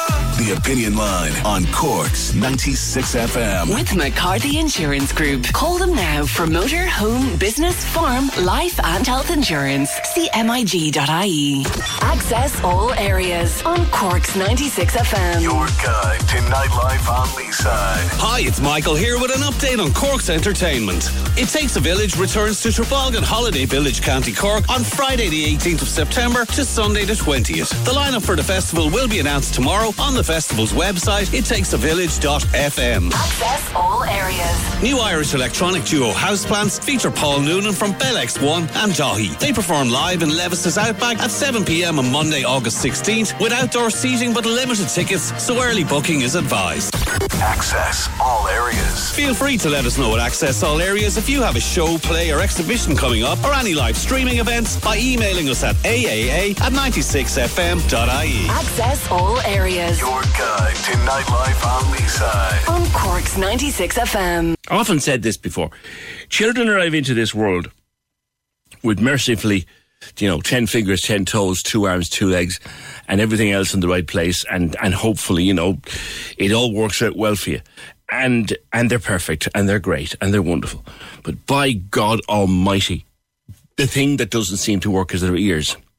You can't get them to listen to you when they're younger and they're growing up a bit and you just want them to listen to you and you want them to do what you asked them to do and and and, and, and it goes ah stop you listen if when mine were small there was no Catherine Hallisey around but for those of us who have small children now she's around and she's written uh, a free guide 16 page guide to getting your children to listen and she's done a video as well Catherine you may have solved one of the big problems of the world good morning to you Good morning, PJ. What an introduction. Lovely to speak to you as always. too. But there is that time, isn't it, when you just want them to listen and do what you ask them to do and just eh. ah, how do you do it? I know it's, I think it's one of the endless issues that we parents have. And it comes up all of the time, whether it's in my clinic or whether I'm in the queue in SuperValu, and people will start talking about how do you get your kids to listen. And that's why I wrote the guide because I was thinking if we could just reduce the stress a little bit, then family life would be just that bit more enjoyable for everyone. Now, are you talking about the four year old sitting in the trolley who's trying to grab sweets and you want them to stop? Or, or what situation are you talking about? So I wrote this guide for anyone who's parenting toddlers to teenagers. You know, so it's it's not that it's specific to the age of the child. It's actually just about how we interact with people. And I think the first thing is really to just understand why it's so hard to get kids to listen. And really, it's like no one likes being told what to do. I don't, you don't, and and certainly nobody likes to be interrupted when they're doing something they enjoy. Hmm. So already we are set up for okay, this could be a stress point. Then when you take that we've got totally different competing priorities, like we want to get stuff done and our kids want to do their own developmental task. So the four year old, their developmental task is playing. The 14 year old, their developmental task is developing their independence. You know, so at each age, they all have their own developmental tasks that they are biologically driven to work on. So, with that in mind, how do you set yourself up for success? Yeah. Well, I suppose the, the, the first thing, and it's where I start with all of my interventions, is for parents to reflect on their usual communication style. Now, I don't know about you, PJ, but I am certainly guilty of uh, throwing instructions over my shoulder like confetti Yeah. And then being surprised when it doesn't work. So, if you can think about how do you usually ask your children to do something, and then think about when do you usually ask them to do something. So that how and when is really important. So if your child is really engaged in something, if they're, you know, at the key point in their game, whether it's uh, an online game or a, a physical game or whether they're watching something, you're kind of setting yourself up for failure. So the first thing is look at how you ask, then look at your timing. If it needs to be done right now, then you can go on to the next step, which is connection. So you want to think about, okay, how can I connect with my child first? You know, you So soften. again, if you want your child to say, do something simple, help with taking out the bin. Yeah. Don't don't ask them to do it while they're watching Dora. Yeah, and it's not that we want to raise a generation of privileged little kids who don't help out. I'm not suggesting that at all. What I am suggesting is we really think about how we're going to ask things so we're going to reduce conflict points while still getting the job done. Mm. You know, I, I'm a huge believer in getting kids to help out. I think it reduces all of our stress. But second of all, it helps them be good members of society. It helps them, you know, I was talking about that developmental task of the 14 year old is independent. Well, actually, getting them to help out is part of that. Hmm. It's part of that journey. So, but if you want to make it more likely that they'll do it, step two is to connect. Now, this is where we're all very guilty. We think that our facial expression might be neutral, but if you catch sight of yourself in the mirror, which I did a couple of months ago when I was asking something and I saw this harsh facial expression and I thought I was neutral. So deliberately soften your facial expression and your body language. If you're feeling stressed or overwhelmed, it's actually even more important because you could be unintentionally having a harsh facial expression. And what that does is it gets their back up straight away. It's like, what? What now? What did I do? You know? So then if you go up to your child with the intention of joining them in their world before you ask them to join you in yours. So let's say they're watching something. Sit down next to them if you can. Give it a minute or two and say, come here, this looks great. Now I haven't a clue about this show. Tell me who's this one. You know, and just just having a bit of a chat. And it's not fake, you know, you're actually deliberately trying to show your interest and be interested, not faking it. Hmm. And, it, and there's a very key reason for this. Look, research shows that we're more open to the influence of others if we feel connected to them. So this is going to feel good for both of you, but also it's going to make it more likely that they'll listen to you. So My, my immediate instinct is, Catherine, um, this is my feeling. Like while you're having this lovely conversation, the task at hand isn't getting done. I know, and you see, you're not going to be able to do this all the time. Yeah. If you can aim for 30%, 30% is good enough. And I talk about good enough parenting all the time. Good enough is good enough. Mm. If you're rushing out the door to work, you won't get these steps done. But there are going to be times when you can get the steps done. And each time you do it, you reduce your stress. You reduce your child's stress. You get more harmony. They get mm. a chance to practice the skills of helping out. Do you And get you're less getting the job side eye? Say that again. Do you get less side eye? Ah, yeah. Look, you, we all know there's a way to ask for things. Do You know, I'm talking about, you know, treat your kids like you would treat a guest. we would never throw instructions over our shoulder to a guest. We'd be saying, "Come here, uh, sit down there and have a cup of tea. Now, would you mind helping me with this?" You know, and look, we we save the best of our social interaction for people we don't know. So I'm just talking about trying to bring a little bit of that into your everyday with your kids. Okay. Will I go on to step three? Do attention. That's the hardest thing to get, if you ask me. Oh, yeah. So resist the urge to bark orders from across the room. We know this doesn't work for us, and yet we are endlessly surprised when it doesn't work with our children. Yeah. you know, so you want to try and get in close. Get down to eye level if you can. Now, this is more important with smallies, but even with your teenagers, if they're sitting down, don't stand up above them because that's a power thing, and they that again gets their backs up. So I have these very six, simple six steps, but there's loads of research behind each one. So co- come down to their, if, you know, if it's appropriate, their shoulder gently and say their name. Now, don't say anything yet apart from that. This is where you just get that attention. Resist the urge to start blurting out your instruction. Wait for them to look towards you. And then, once you have their attention, you can go on to step four. But this is the part we normally skip to, but this is where you say what you want to happen in clear, simple, positive language. Mm. Now, we're all guilty of doing an awful lot of blah, blah, blah here. Giving loads of instructions at once, whereas if you can just pare it down mm-hmm. and one instruction at a time, ideally. I'm, I'm going to jump to an example, which is a very significant one, and I think it probably involves any child from, I suppose, 8 to Yes. 16, right? The bedroom, Catherine. the bloody bedroom that you really do think that the only thing that will sort out that problem is a flamethrower. How do you get that hovel sorted without causing World War Three? This is such a great example, PJ. so, there's a number of different ways you can approach this. I'm going to talk about the pinnacle. I'm not expecting everybody to get this all the time. Sure. Okay, but I'll just give you an example.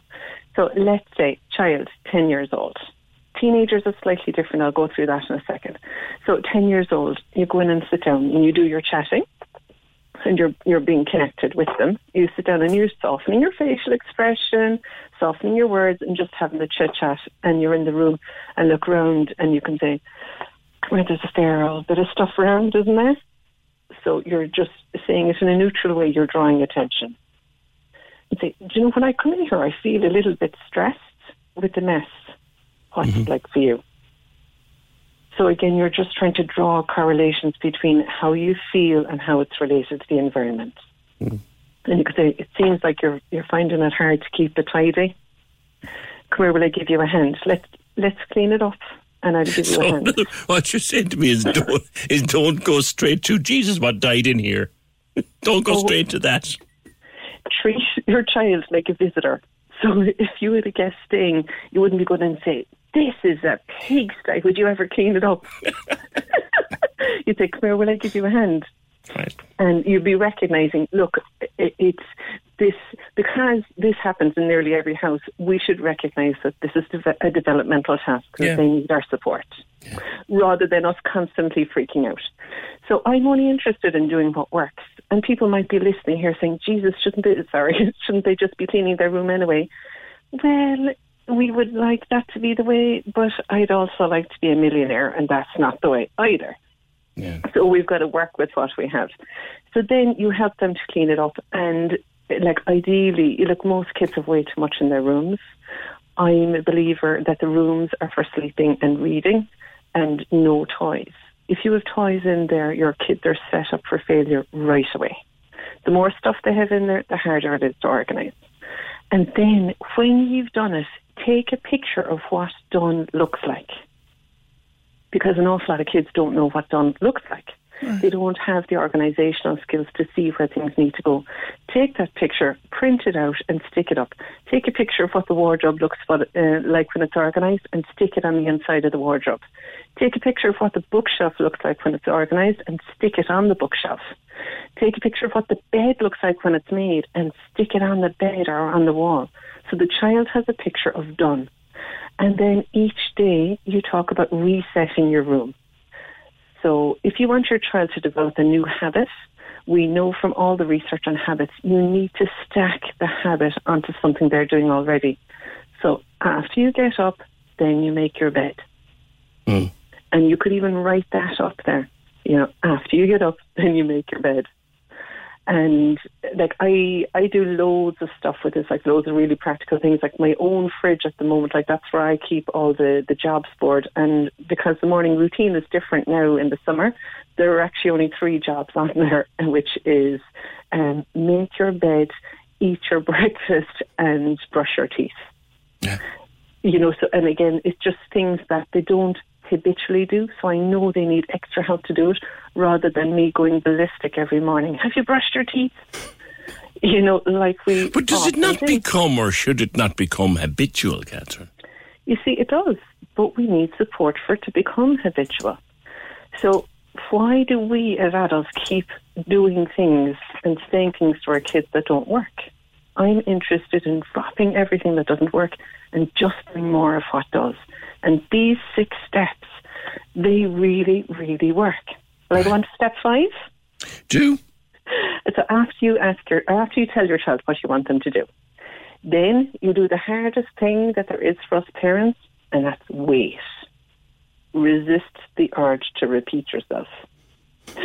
How many more times have I to? T- I know. and even count to 10 in your, in your head because some kids have a delay with the processing. They could have difficulty switching their attention from one task to another because, again, this is part of brain development. Or they maybe they just couldn't be bothered. There's also that. Remember, the first thing I said is none of us like being told what to do or like being told to Yeah. stop doing what we like. so then, right, if you don't get a response, go back to step one. Reflect on how and when you asked. Connect. Get their attention again. And then restate the instruction, probably in simpler language.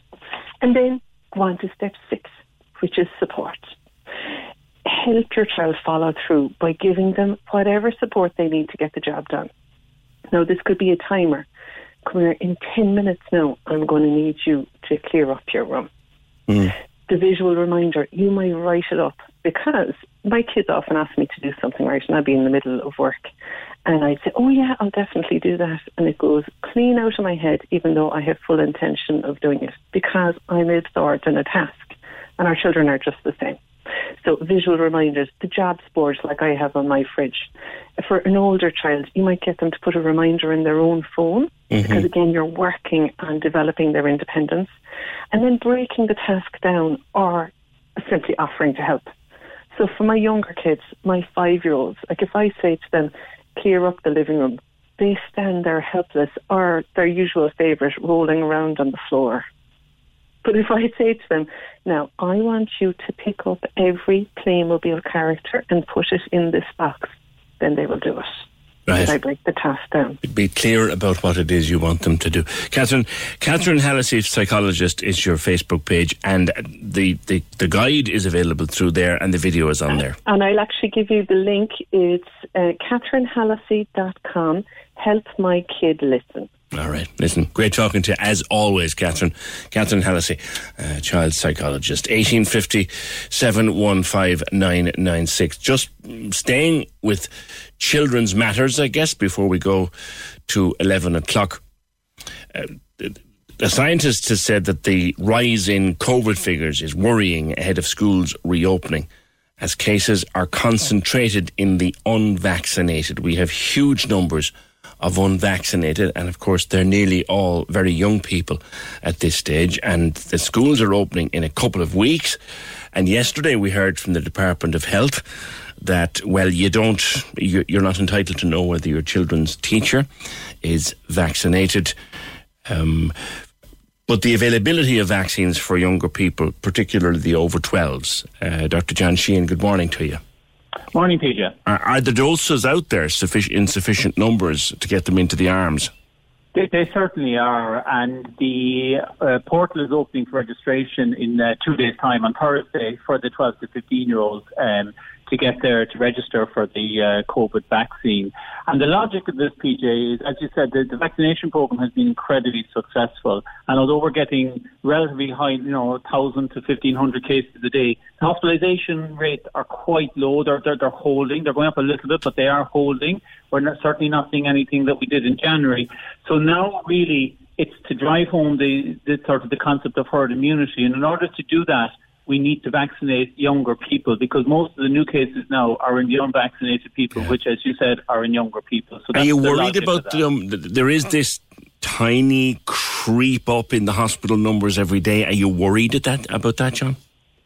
Um, I, it, it's a concern, but it, it seems to be holding. You know, we're not seeing this big spike, and the hospitals are certainly coping with it. But you're right. Each day, if you compare it to last week, it's up a little bit, it's up a little bit. Um, but compared to the numbers that we're having, the vaccination program has made a huge, huge difference, and we're not seeing that big, huge wave that we saw in January, which I think nobody ever wants to see again. So it's over 12s now can be vaccinated. It's over 12, yeah, so it's going down from Thursday on. The, the, the registration will be open from 12 to 15 year olds. Um, now, with the evidence so far has shown that young people who get COVID, the risk is very, very low.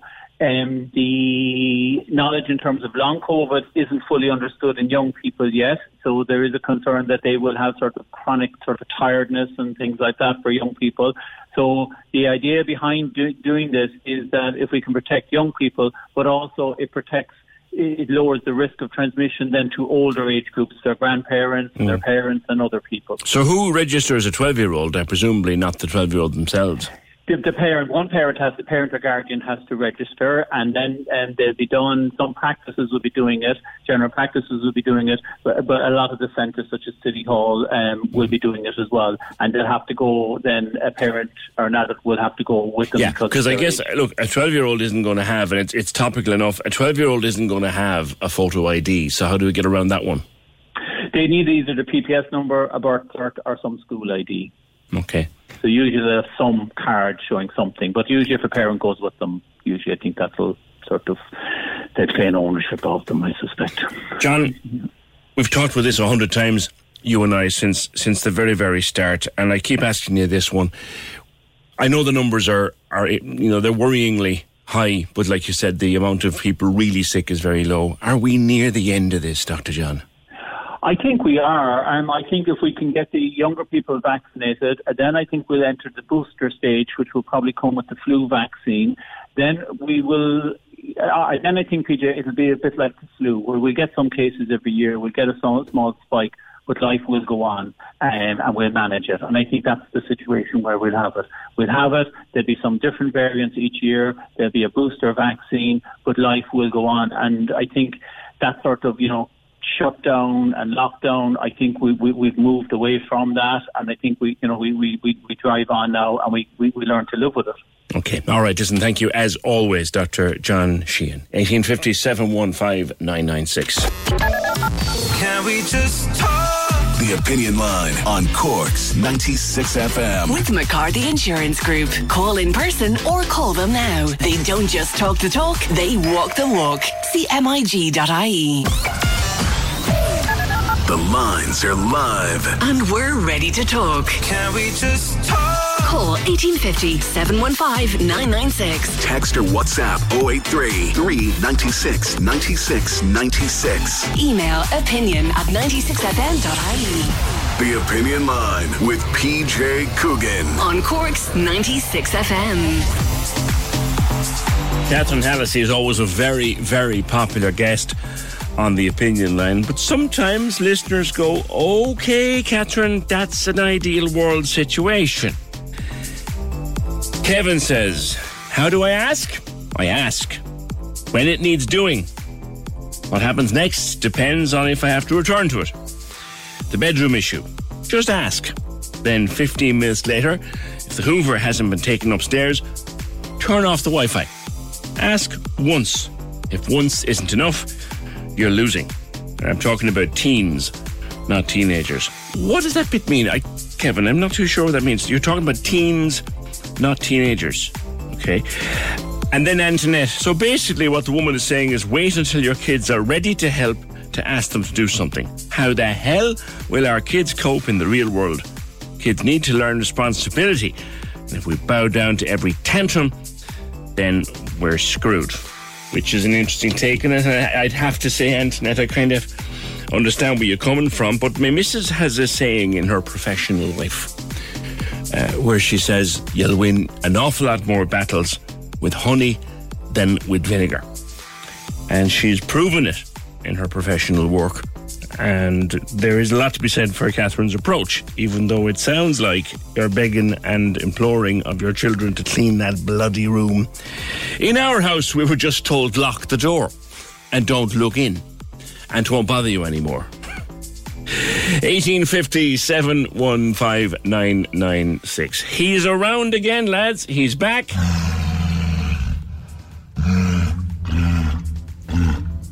This time, he's been seen off the Cork coast. Now, we're not going to say the exact location. Some lovely videos gone up and photographs gone up of Wally the walrus, who was in Ardmore and that general area last week. We were talking about that in the programme. Some great photographs of him climbing into a rib and having a sleep. And then he's back around now on the southwest coast, uh, that general area down there. Father John Collins, you, you saw him, did you? Good morning. Good morning, PJ. How are you doing, bye? Yeah, well. we, yeah. On Sunday, there uh, after the match, we went out for uh, a few mackerel, and um, on the way back, he popped up his head. So um, Mm. he he came he came quite close to the boat. He, he had a good look at us all, and um, you know he came back a few times. But you know I had pity on the poor fellow because if it was mackerel he was looking for, he drew a blank because the last five years now there's not a mackerel to be had in Courtmac Bay. It's, it's a disaster. Really? Mm-hmm. Yeah, I mean, you know, all our life we during the summer there we used to. It was great to you know go and catch few mackerel off the rocks Yeah. and give them to the neighbours and bring them home. And There's no there's no nicer fish straight out of the water. Oh my God, it's beautiful. absolutely, absolutely. But anyway, he he graced. Uh, there's a lot of people come to Courtmac. It's somebody called it the Capri of the South today. so he Yeah, and and like, give, give me an idea of the size of him because I don't think if you're up up close to him, you have any notion, do you? we figured he's about nine foot, nine foot, huge, huge. And did you feel any way threatened by him? Like, did he no, look no, no, gosh, no, no, just? not at all. No. He's just swimming around. swimming around, came close to the boat, took a good look at us, and um, I suppose he said, "Have you any few mackerel?" And we said, "No." So he dived down again. Then and he came up a few times. You know, we he, he approached the boat a few times, and but there were a few pods of dolphins as well dancing around. You know, so I'm sure they were all looking for the same thing. Mackerel, Like he wasn't he wasn't anyway threatening or didn't look. Oh no, no, no, no, no, no, no. Actually, like they're not really. They're Yeah, yeah. lovely. Did, did he just go away in his own time or what? He did. He came quite close, took a good look at us, and um, then went down, back down, dived down. But he came a few times uh, towards the boat, you know, and maybe he was looking for a sleep. I don't know. Yeah. I should say. You wouldn't be inclined to get in and go swimming with him, but at the same time, he didn't feel frightened by him. Like, I would say it wouldn't, there'd be no problem swimming with him. I would imagine. I know. I don't think they would be um, anyway aggressive. yeah, yeah. I wouldn't think so. I, I never knew that they were aggressive. Un- unless threatened, I suppose. Yeah, Because I, I wouldn't like to. I wouldn't like to come close to them tusks. Do you know what I mean? Yeah, and uh, he has a How- how big big are they, John, when- you wouldn't want to. When you're close enough, like, are they four or five or six inches long? They're they are well. They're six inches long anyway, at least. Crikey. At least six inches long. Yeah. But he has a pretty big mouth as well, you know. you wouldn't want to. yeah, he's a he's a beautiful creature. He's Ah, obviously beautiful, yeah. Yeah, yeah he's gorgeous. yeah. I mean, hopefully he's going to head back up north now because he's in water that's way too warm from him for him. Yeah, but you know, he must be scouting out something. He's probably looking for uh, f- food, you know. Maybe I don't know. It's amazing how this how they pick. He picks one place and comes in, and then takes takes off again. It's amazing, isn't it? Yeah, yeah. How yeah. it's amazing. Incredible, incredible, incredible creature, fabulous creature. And the, the more videos and the closer people are, there's a brilliant video I saw on Instagram this morning of a family. And like he, he can't have been more than ten foot, fifteen foot away from the boat, and they got him. They got him on video in lovely, calm water. Beautiful Yeah. creature, beautiful creature. Fa- Yeah. Uh, yeah, it was grand and calm there on Sunday night too. You I mean, the, the old mackerel there. situation is bad, is it? Ah, it's a, it's a disaster, PJ. It's a, there are guys now down Courtmac have boats, and they don't even bother going out now anymore. It's a total disaster. It's, it's very sad, really. Yeah. Because during the summer, you know, it was great there to get a few mackerel and bring him in and give them to the neighbours, and as you say, a fresh mackerel. Ah. Absolutely beautiful, and uh, I discovered a fantastic way of cooking them there a few a few years ago. Oh. You know, you um, heat up the pan red hot, put a bit of salt and pepper on the fleshy side of the mackerel. Right. No oil, no butter, nothing. Snap down the the meaty side on the pan and leave them there for about two or three minutes, and it seals in the The flavour. absolutely fantastic. And then turn it over for a few minutes, and but I'm No. I'm afraid. I, I, I, I'm, I'm so tempted. tempted now to get my hands on a couple of them I can for this evening. Have you?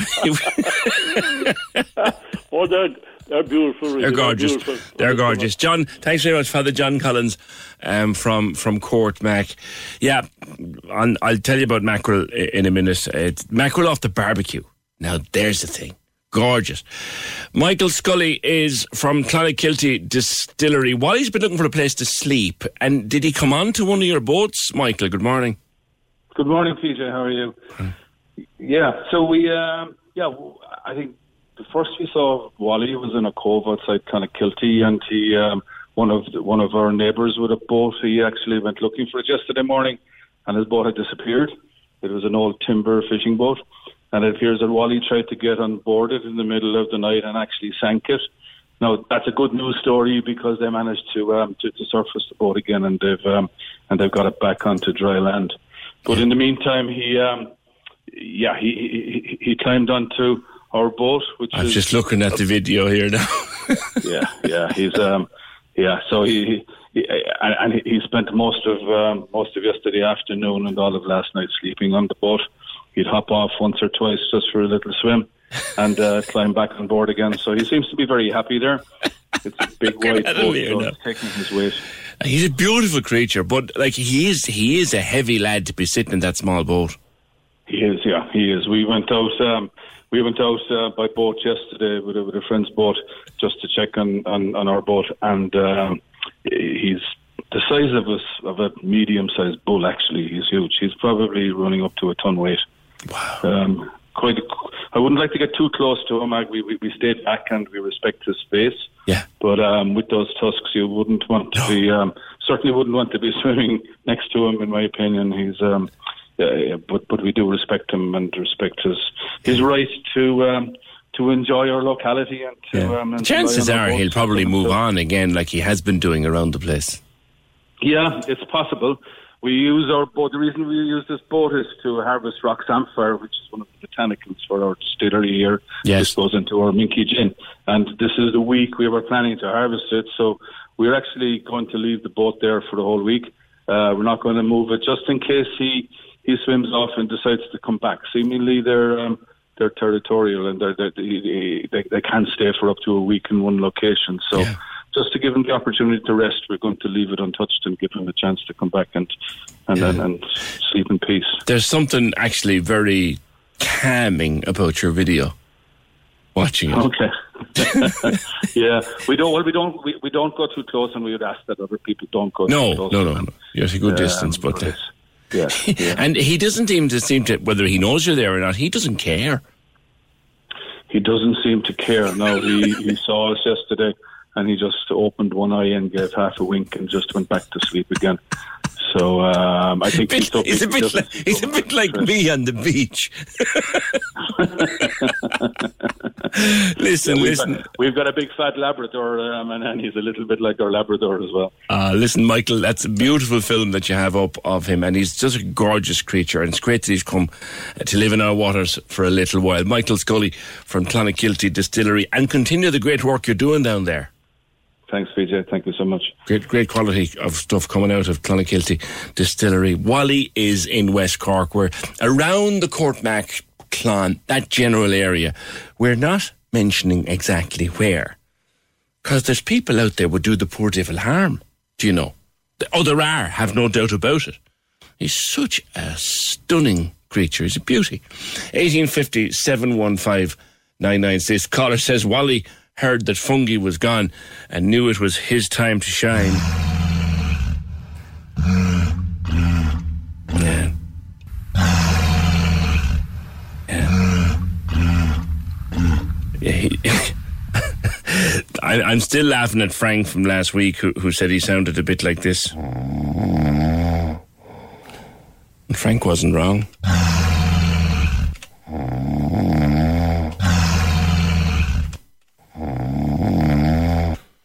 Yeah. What mention? Are we going to mention Eamon? No, no. Can we just talk? The Opinion Line on Cork's 96 FM. With McCarthy Insurance Group. Call them now for motor, home, business, farm, life, and health insurance. CMIG.ie.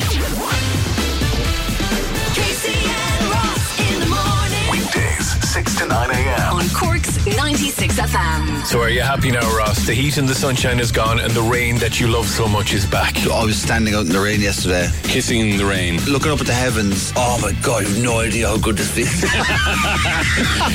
oh, a bit just went to my eyeball. We call you Rain Man then. Rain don't we? Man, Rain Rain Man. I'm Tom Cruise. You're Rain Man. hey, listen. You're more like Tom Cruise liner.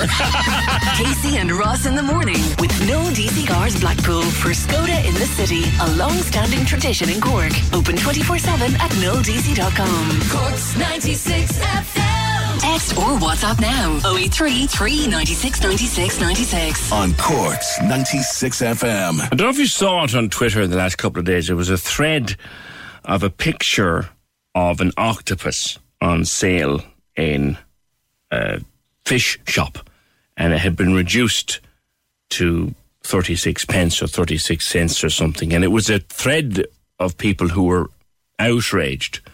And that's a by the by in itself. But it prompted uh, Kate Ryan to tweet that you know, some ingredients cross over into a home kitchen, but no one has a clue how to cook it. And there's some fabulous food out there, particularly seafood. And you're right, Kate. We've no idea how how to cook it, and that adds to food waste, doesn't it? Good morning. Good morning, PJ. Yeah, it, it absolutely does. And I think there's a, sometimes there's a bit too much of a rush, I think, for supermarkets to jump on a trend that is obviously kind of coming up through restaurants.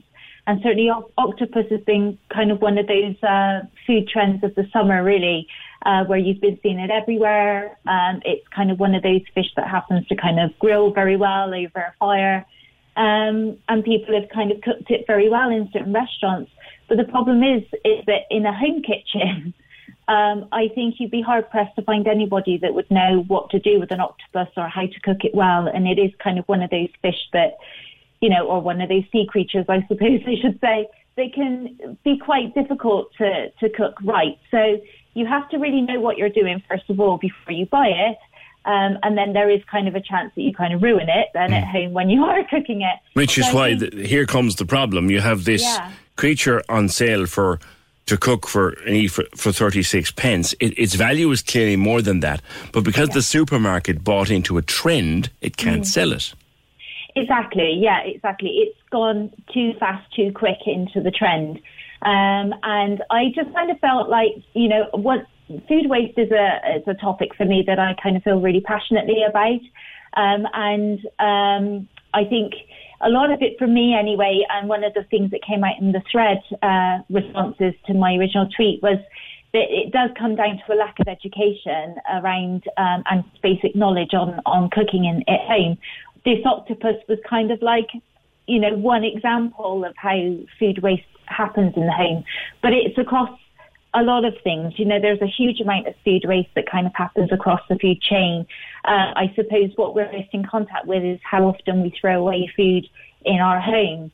Um, so I think the octopus was kind of like, you know, we really don't need this, you know, as Mm. adding to the problem, you know, and I think uh, as well with all the recent news that's kind of come out about the impact on climate change and so forth, you know, food waste is very much a part of that argument as well. Well, it's funny. It's only in the last while uh, uh, where I live we got the separate bin for the food waste, so we've had to start using the caddies and the little small bags and all that.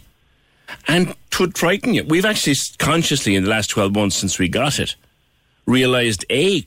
Christ, that's an awful lot of waste. And B, tried to reduce it by actually preparing less food. Yeah, there's uh, there's several things I suppose that we can do along the way. Like one is um, being conscious of how much food you're preparing. The other is kind of storing and making use of leftovers. I think we're all conscious of saying, I'll put that in a piece of Tupperware, stick it in the fridge, and I'll have it for lunch tomorrow, and then completely forgetting about it. Yeah. And, you know, five days later it ends up in the bin anyway. But also as well, there's kind of in the preparation of things like it's through just you know my work as a food writer I happen to know a lot of chefs but they they chefs are very money conscious when they're working in restaurants because every scrap is money so they're actually great people to talk to in terms of just really simple tips on how to reduce food waste in the home and one friend chef friend of mine in particular she has a like a ziploc bag that she keeps in the freezer and any kind of odds and ends of vegetables that she's preparing whether that's carrots skins or onion skins or, you know, any kind of offcuts like that, uh, bits of, you know, um, lemon and things like this, she puts into this Ziploc bag which goes into the freezer and you can put herbs and things like that into it as well. And then every sort of, whenever that bag is full, she tips that into a large pot, adds water, boils it away, and that's her veg stock, which then you can make sauces with, soups with, stocks with, making risottos and things like this, or cooking up rice with. So it's not, it has a secondary use, do you know? So there's very, very, very simple things that we can do. And obviously, you have a caddy there, PJ, and that probably gets taken away. But, you know, it's very simple to turn, if you have a small garden, you can turn that food waste into compost that will then go into your garden that will then generate more crops as well for you using in your home. So this is when we talk about a circular system or a zero waste system. This is basically what we're talking about is how can we use everything to its uh, to its full potential, find a secondary use for things, and then composting as well to produce more food is where you kind of really complete that circle. Yeah, because what's waste to you is useful to somebody. Absolutely. And there's a, a chef in the UK who is kind of like a pioneer, I suppose, of the zero waste food movement, who created a restaurant called Silo. And he, he wrote a book there. He published a book a couple of years ago, and he has this great quote in the book that says, In nature, there's no such thing as waste, but humans create waste all the time. So it's kind of looking to nature, I suppose, to try and figure out like how can we find ways to reduce waste or eradicate waste altogether. And when you kind of let that kind of sink in that in nature there is no waste, nature finds a use for everything, Yeah. then you kind of that when you turn that mirror back on yourself, then you kind of think, wow, actually, there's lots of ways I can find to reduce waste, not just in food but across the board. Yeah. Kate, good to talk to you. Um, we all do have to, I suppose, in the wake, particularly of that UN report yesterday, we're, we're all going to start have to, have to start taking a look at the stuff that we waste and what we might do with it alternatively. And I think that's a good way to start that kind of a conversation. Thank you very much, Kate Ryan of Flavour.ie. I, I've, I've eaten octopus. I don't like it. I, I wouldn't buy it because I don't like it, and I wouldn't know. I don't think we'd have a clue how to cook it. But I mentioned to you mackerel a while ago, and you can do mackerel on a barbecue. I was down a few years ago. I used to for a number of years, and look, there's no gigs at the moment, but I used to have the incredible pleasure of going down for a couple of years down to Kelly's Caravan Park in Garryvoe. They've that's such an established caravan park now. They have a little residents association down there. I kid you not. And in the summertime, they used to do uh, an event where they'd have a, a, a big barbecue and games for the kids and bit of face painting, and I was lucky enough to be invited to be their DJ a couple of times, and it is one of the best nights I've ever had. Just fabulous night up on the side of a lorry, blasting party music out to the the crowd down in in Kelly's. But it's a long way of telling you that one particular night we were down there just a little bit late. Just a small little bit late, and there wasn't an ounce of food, not a morsel of food left. And we thought, right, we're still peckish. And then this incredible smell started to waft over from the other side of the park. A couple of lads had gone out in a little boat and they'd got some mackerel. This thing was so, it was still wriggling. And they got mackerel and they barbecued it. And my God almighty, lads, barbecued mackerel. You have not lived. Oh, sweet Lord. It's beautiful. Speaking again of food, and staying with this, I spotted this in the paper. I heard this on a, early morning radio program that I listened to, and I went looking for it when I came into work. Apparently, the word curry is racist now. Did you know that? Yeah, the word curry is is racist. This is according to a food blogger in America called Chaheti Bansal in California. Wouldn't you know it's California? Uh, says that the word curry needs to be cancelled. Uh, it's well. Subsequently, she expanded it and that said, "Well, no, actually, it's about ending its use by people who don't know what it means. Cause curry shouldn't be all you think about when you think about South Asian food. So we think of Chinese curry and Indian curry and Indonesian cu- curry. Curry is an old word." And I'm wondering that this person's a food blogger. And the origin of the word curry is as simple as the nose on your face. It's a Tamil word for sauce. The original word was curry. And it kind of got changed over the years into curry. So it just means sauce. You, you really have to wonder if people have nothing else to bother them. Can we just talk? The Opinion Line on Corks 96 FM. With McCarthy Insurance Group. Call in person or call them now. They don't just talk the talk, they walk the walk. CMIG.ie. It's time to vote. It's time to vote. In the Corks 96 FM Best of Cork Awards. Go to 96fm.ie. Check out the shortlists for all categories and vote for your favorite. The Best of Cork Awards with localheroes.ie. Find trusted local plumbers, electricians, locksmiths, and more with a 12 month guarantee backed by Bord Gáis Energy.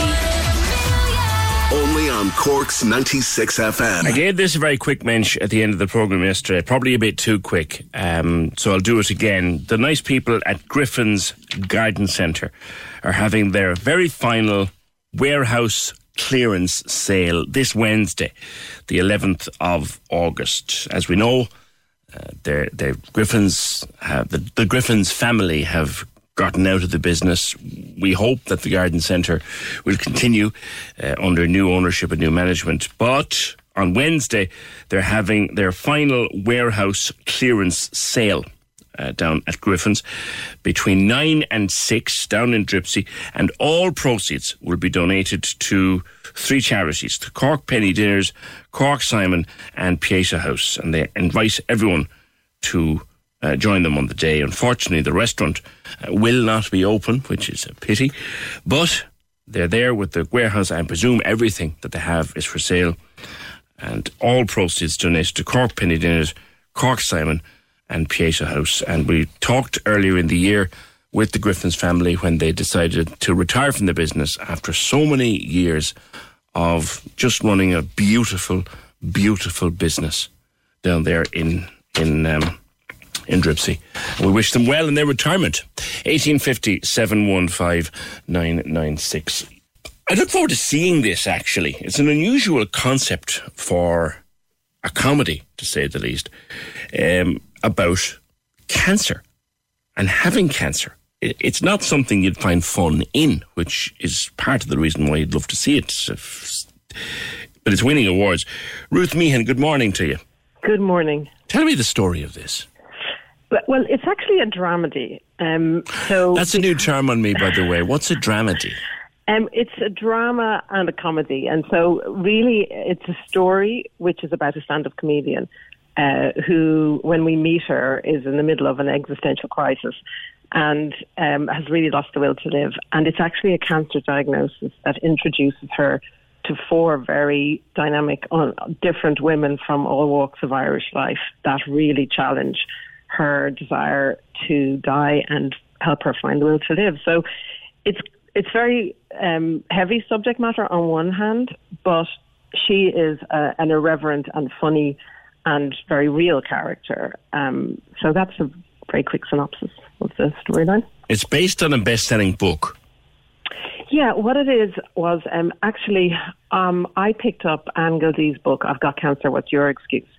Um, about probably a year after I lost my own sister to cancer, and then I also lost a very dear friend. So um, I had very, you know, first-hand uh, experience of the loss and the grief, and also the ways in which uh, those kind of very, very uh, difficult and life-changing um, experiences can open you up to life.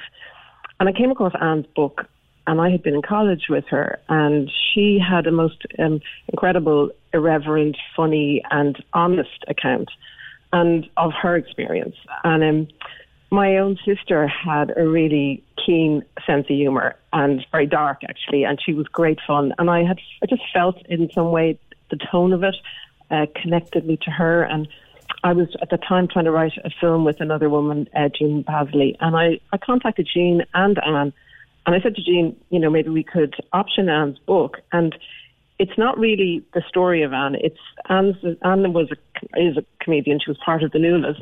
And it was really more to use it as inspiration and then create the story around that. And then between the three of us, the story kind of grew and we got great um, support from Screen Ireland. Um, and that's how it, how it developed. It's funny that you should say, uh, you know, right, that, that you should find a successful book in a successful concept there, because I guess when people are dealing with something like cancer, and I know I lost a dear friend to it a number of years back, but uh, I remember meeting him not long before uh, he he passed away, and we had lunch together, and we had incredible laugh, and the jokes he was making about his own fate in life. Mm.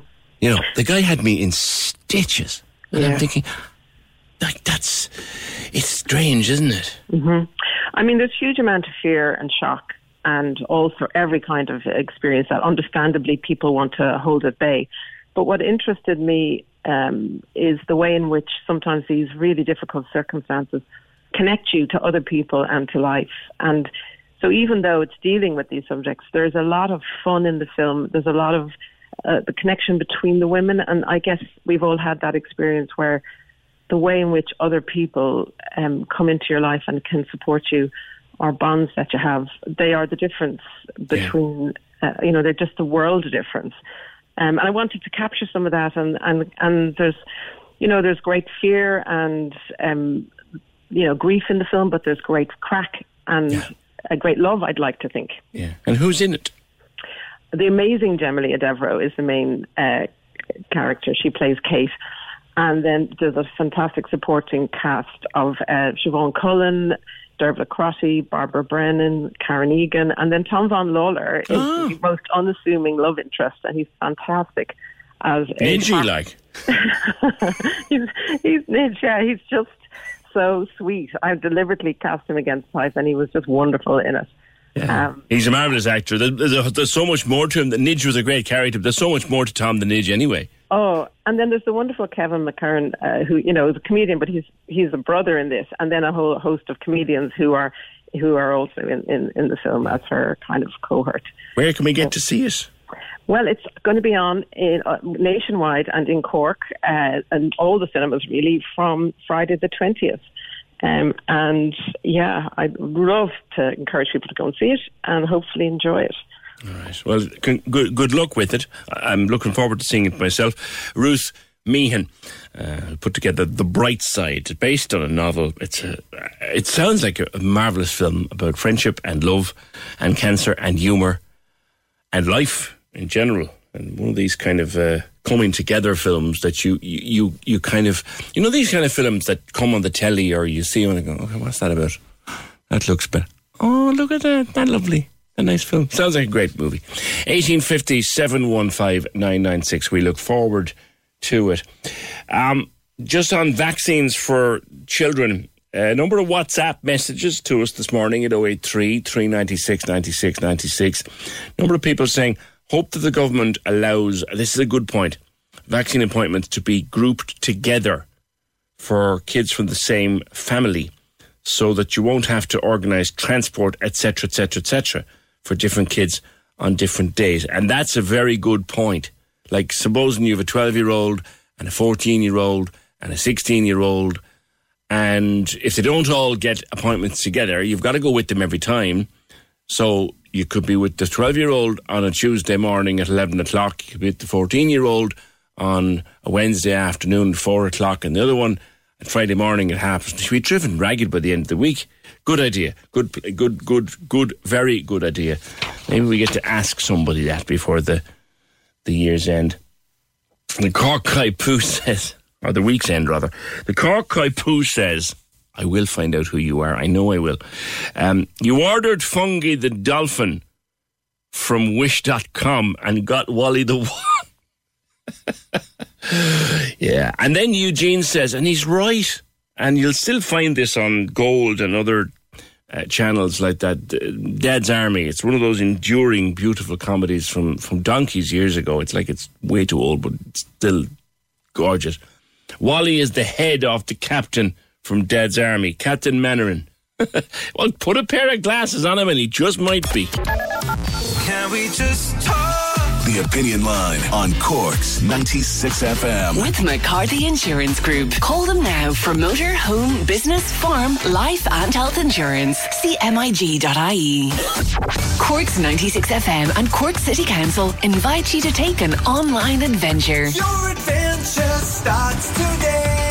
Explore many of Cork's beautiful buildings at corkheritageopenday.ie. On Saturday, August 14th, hear from owners and local historians and learn about Cork's built heritage through interviews, photography, video and archival footage. Click corkheritageopenday.ie and follow them online for more. Your adventure starts today. Cork Heritage Open Day, August 14th, with Cork City Council, the Heritage Council, the Echo, and Cork's 96 FM. Should not forget today is the 50th birthday of Roy Keane. We'd be not forgiven for saying it. And yesterday was our birthday, officially, here at 96 FM. Now, those of us who are here from day one would dispute that and say that our original birthday was the 3rd of August, but yesterday was our official birthday. We were 32 yesterday. Cork's 96 FM was 32 yesterday. 1850 715 Let us turn our attention finally today to Munster Technological University, who have been uh, awarded quite a, a sum of money to provide 830 odd places across a range of courses, specific ones. This is called the Springboard project. Michael Loftus is the Vice President for External Affairs at MTU. Michael, good morning to you. Good morning, PJ. Thanks for having me on this morning. Delighted. This this looks interesting. What is it? Yeah, so we've uh, 28 courses designed in direct response to industry need, uh, leading either to uh, very good employment prospects or career progression. Uh, free for the unemployed, 90% subsidised for those in employment. So uh, either zero fees apply or very modest fees in the region of 50 to 100 euros. Wide range of courses, short courses, all the way through to postgraduate offerings and available from MTU in Cork and MTU in Kerry. Who's eligible? Uh, it, basically, everybody, PJ. Everybody who's looking to uh, create new employment prospects for themselves or create career progression prospects for themselves, uh, all eligible. The only thing that changes is, is the fee, but as it's 90% subsidised, the, the fee is very modest in it, regardless. And what form will these courses take? I mean, will they be full time, part time, long, short? Uh, a complete mix. Uh, so options covered include part-time and full-time delivery. There's online and in-class delivery options available. Um, obviously, with, with, with COVID, uh, there's some flexibility built into the process. Uh, our target is to do as much as we can on campus over the uh, coming period. But if things go against us, we have the opportunity to go online because we have a very strong uh, online environment. There's also a, what we call a blended delivery option, where there's a mix of some activities on campus and some online. So all those details are, are fully set out for each individual course in springboardcourses.ie. Give me an idea of the kind of courses involved. So lots of choice here: cloud computing, data science and analytics, quantity surveying. So the IT industry, the building industry, pharmacy management, the uh, sustainable agriculture, really interesting one, PJ, in light of uh, you know what's happening around the world. How do we manage our farms? Yeah and the agriculture industry in a way that's more sustainable. Automation and control, supply chain, manufacturing, uh, building information uh, modelling. So a lot, a lot industry specific. And then if you look at some ones that cut across industry, leadership and transformational change. How do we prepare the next generation of managers and leaders in organizations to uh, identify new opportunities for the businesses in which they work and to capitalize on them? So a really good uh, and wide-ranging selection. There's also culinary skills in there, PJ, and that, that's a particularly in, in, interesting one. The whole tourism and hospitality sector has taken a pounding during COVID. There are lots of openings and opportunities there now, so we've courses available for people who are interested in that sector. Well. Are there entry qualifications? Do you have to have a certain level of education to get in? It, it, will vary by course. Um, so for the postgraduate uh, courses, you'll need uh, a degree, but for the other courses, the entry requirements are very, very basic. Um, so uh, probably leaving cert in most uh, cases, but not much required beyond that. Uh, recognition of prior learning can apply as well, PJ, where people have done courses that are relevant in times past. They can get recognition for those. Yeah, I'm thinking of people, for example, who've been in a particular line of work for, for quite a long time, but they'd never actually gotten any qualifications. Like that, that's what you're. You'd be, you'd be able to get into something based on your life experience, based on your work experience. Absolutely, and the recognition of prior learning process is specifically there to go off and evaluate what people have learned, either in the workplace or in training courses or in higher education or in whatever setting they've been to to put an academic value on that and then to determine if that meets the criteria or not. So the, there's a process in place. This, whole, this whole process, a very good government initiative, is really about creating opportunities for people at a time when opportunities are needed. And to find out more, what do people have to do? Uh, visit the website www.springboardcourses.ie. You can go along and search by uh, area of interest to yourself. You can search by college. You can see the different uh, courses at uh, whether they're level six, level seven, level eight, level nine, so the short courses all the way through to the postgraduate courses. You can see what the entry requirements are. You can see what the demands are in term of in terms of time, online, in person, and so on.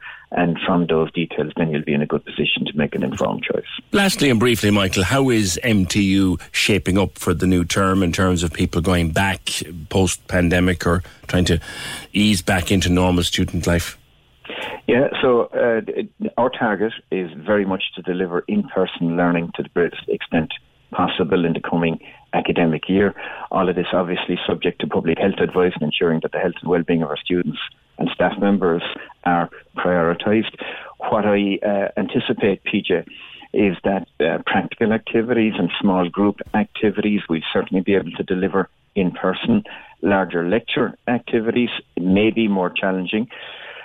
So, depending on how well the vaccines are working and so on and so forth, we will have uh, our, our target will be in person learning and in person delivery, and our fallback will be to go to a blend whereby we do uh, the smaller group activities on campus and the larger activities.